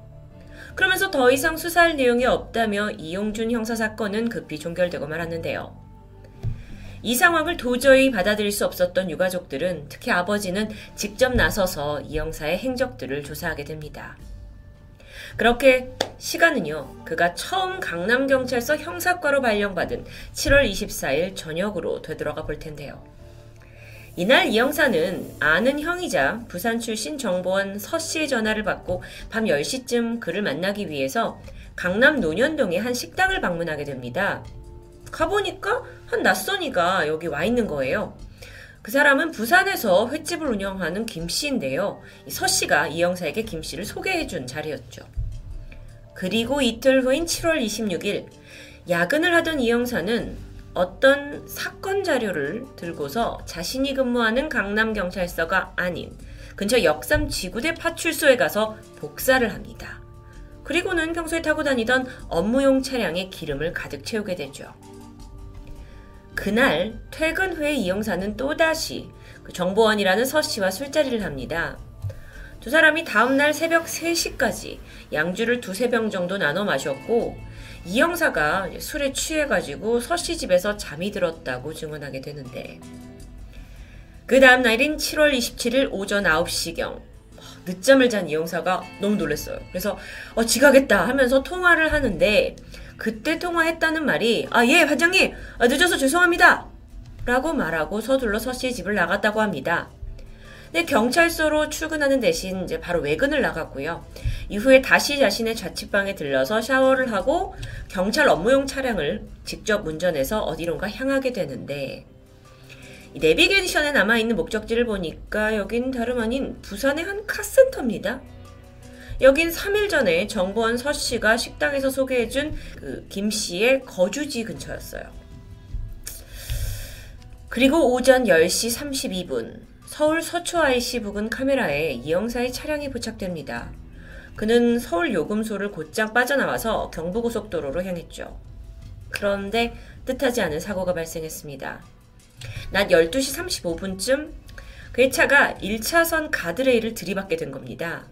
자동차는 이 앞부분이 훼손이 심하게 될 만큼 충격이 컸어요. 다행히 이 형사는 큰 상처를 입지 않았고요. 이후 119 구급대를 통해서 충북 영동병원 응급실로 후송되죠. 그런데 여기서부터 의문의 행동들이 포착됩니다. 치료를 받던 중에 갑자기 화장실을 가겠다면서 응급실을 빠져나왔고요. 이윽고 팔에 꽂고 있던 주사기를 스스로 빼버리고 돌연 병원을 벗어나게 되죠. 이 모습은 CCTV에 고스란히 담겨 있었습니다. 그리고 이후에 이용준 형사는 그렇게 행방불명됐어요. 이틀 후인 7월 29일, 이 병원에서 2km 정도 떨어진 저수지에서 그의 시신이 발견됩니다. 자, 지금까지 살펴보면 이 이용준 형사가 사망하기 전에 행적들이 너무도 많은 의문점을 남기고 있습니다. 먼저 그는 왜 부산으로 향한 걸까요? 한 경찰 간부는 뭐이 형사가 어떤 사건과 관련해 정보원을 소개받았는데 간게 이거를 뭐 취재하기 위한 것 같다라고 이야기를 했습니다. 하지만 강남 경찰서의 결론은 달랐죠. 이 형사가 부산으로 향한 건 독자적인 돌발 행동이다라고 발표했습니다. 그런데 여기서 잠깐 짚고 넘어가야 될 게 있는데 이 형사는 그 위계 질서가 확실하다는 강력반의 신참이었다는 점이죠. 그렇게 멋대로 막 근무지를 이탈했다라는 게 쉽게 이해되지 않습니다. 게다가 개인 차량을 끌고 간 것도 아니고 굳이 업무용 차량으로? 이 부분에서 강남경찰서가 뭔가 이 형사의 업무를 알고 있는데도 불구하고 뭔가를 묻으려 하는 느낌을 지울 수가 없는데요. 게다가요, 실종 며칠 전에 그 사건 자료를 자신의 경찰서가 아닌 역삼지구대에 가서 복사했다는 점도 수상하죠. 뭔가 외부에 절대 드러나면 안 되는 은밀한 작전을 진행한 게 아닌가라는 추측이 들게 합니다. 한편 이 형사가 실종 전에 가깝게 지냈던 인물, 앞서 소개한 아는 형이라는 서 씨라고 추정이 되는데 서 씨가 말한 것도 어딘가 앞뒤가 맞지 않습니다. 그는 분명 이 형사와 함께 새벽까지 양주를 두세 병 마셨다라고 말했습니다. 그리고 그때로부터 불과 12시간도 지나지 않은 시점에서 이 형사가 운전을 하고 부산을 가다 교통사고가 났죠? 아, 그럼 술이 덜 깨서 사고가 났나? 싶었는데, 당시 사고 현장에 출동한 이 순찰대원이 음주 측정을 했어요. 그 결과가 놀랍게도 혈중 알코올 농도가 0.01%. 쉽게 말해서 없음 수준입니다. 이 결과를 두고 전문가들은 아니 그 전날 그렇게 양주를 많이 마셨는데 12시간 만에 알코올 없음이 나온다라는 건 어, 쉬운 결과가 아니라고 말하죠. 그러면서 서 씨의 진술에 의문을 갖기 시작합니다.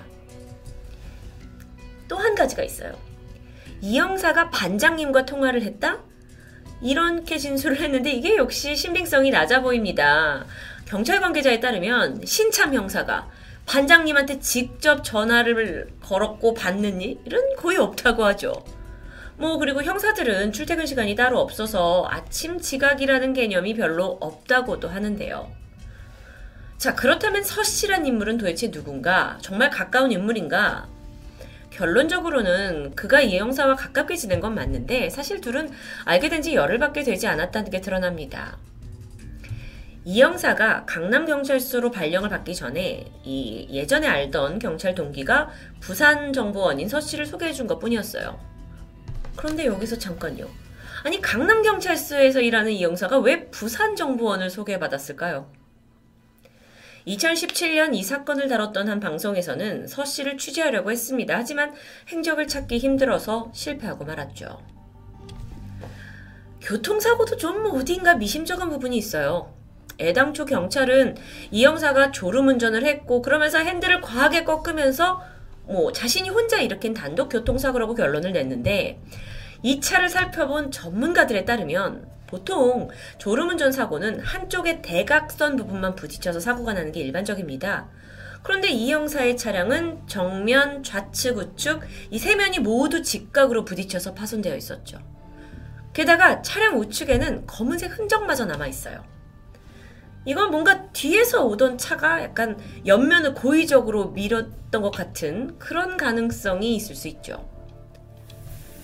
이쯤에서 생각해 볼 수 있는 시나리오가 누군가 이 형사의 목숨을 노렸고 도주를 하던 중 공격으로 차 사고가 났고 병원으로 옮겨졌지만 목숨의 위협을 느껴서 급히 빠져나갔다라는 건 아닐까요? 그게 아니라면 최소 병원을 나갈 만큼 그만큼 급한 일이었겠죠. 그런데 이 형사가 병원을 떠난 바로 다음날 새벽에 시신이 발견된 저수지 근처에서 수상한 차량을 목격한 사람들이 있습니다. 이 낚시터가 워낙 외진 곳에 있었기 때문에 동네 주민들만 찾는 곳이라고 해요. 그날 낚시터 주인과 또 다른 주민 한 명이 보지 못했던 낯선 검은색 차량이 이 낚시터 주변을 배회하는 걸 목격하게 되죠. 이 형사의 차는 아니었습니다. 그의 업무용 차는 은색이었기 때문이에요. 조금 후에 차량은 금세 사라져 버렸고요. 주변 CCTV가 없었기 때문에 그날의 정확한 사실을 밝히는 데는 실패하고 말았습니다. 한편 이 형사의 부검이 진행되어 그리고 체내에서는 의외의 성분이 검출됩니다. 항히스타민제 디펜히드라민이라는 알러지 치료제인데요. 요즘엔 이게 수면 유도제로 판매되고 있죠. 사실 저도 알러지 때문에 이걸 먹은 적이 있는데 정말 몸을 가눌 수 없을 만큼 막 졸음이 쏟아지고 몸이 축축 처진 그런 경험이 있습니다. 그러니까 이걸 먹고 운전을 한다는 것 자체가 불가능해 보이는데요. 아, 그럼 평소에도 뭐 불면증으로 먹었던 약일 수 있지 않냐?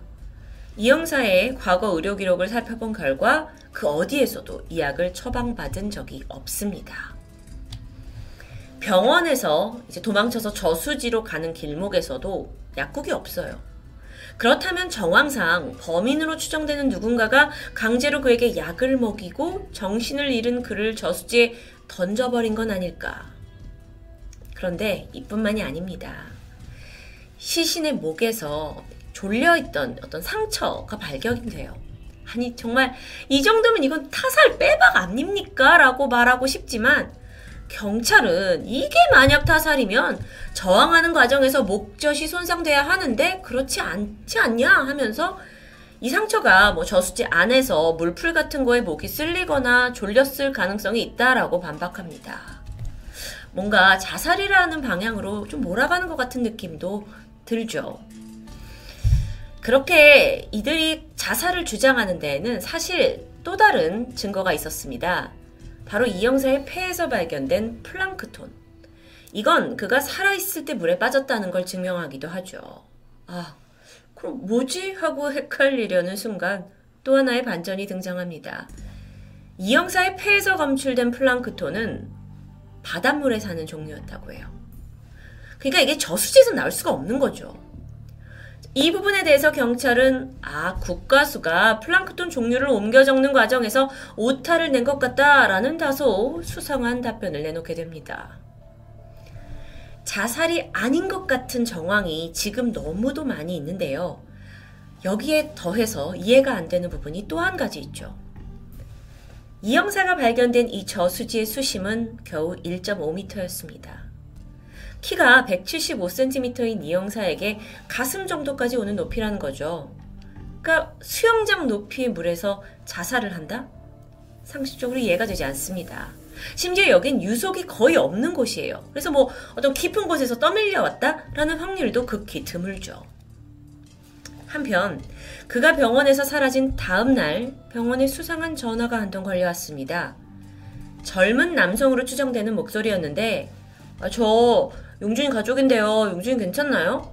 아, 그냥 무서워서 도망간 거래요. 라면서 뭔가 그의 입장을 대변해주는 듯한 이상한 말을 남기죠. 나중에 가족과 지인들에게 모두 물어봤지만 전화를 건 사람은 아무도 없었습니다. 지금으로선 그 사람이 범인이거나 혹은 공범일 가능성이 가장 크죠. 자신의 일에 열정이 넘치고 성실했던 한 신참 형사의 미스테리한 죽음. 자살의 정황은 부족하고 타살의 정황은 넘쳐나는데 아니 경찰은 웬일인지 자꾸만 이게 자살이라고 말합니다. 그러면서 의심 가는 참고인들을 수사조차 하고 있지 않죠.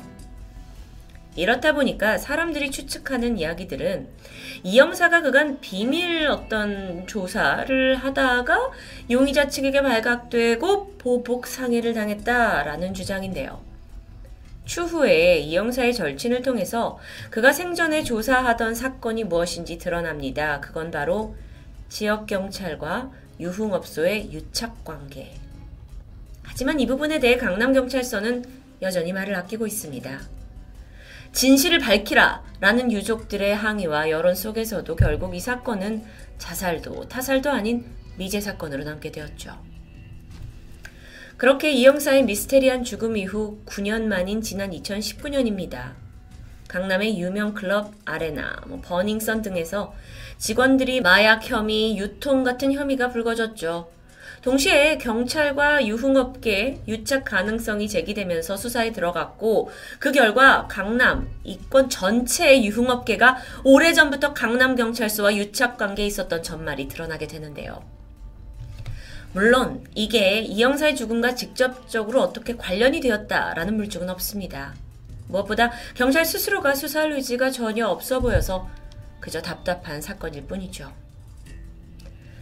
젊은 형사가 그토록 지키려고 했던 정의, 그 정의가 마지막까지 승리하기 위해선 이 영사의 죽음이 쉽게 묻히지 않도록 우리의 관심이 필요하다는 생각이 듭니다. 토요미스테리 디바제시카였습니다.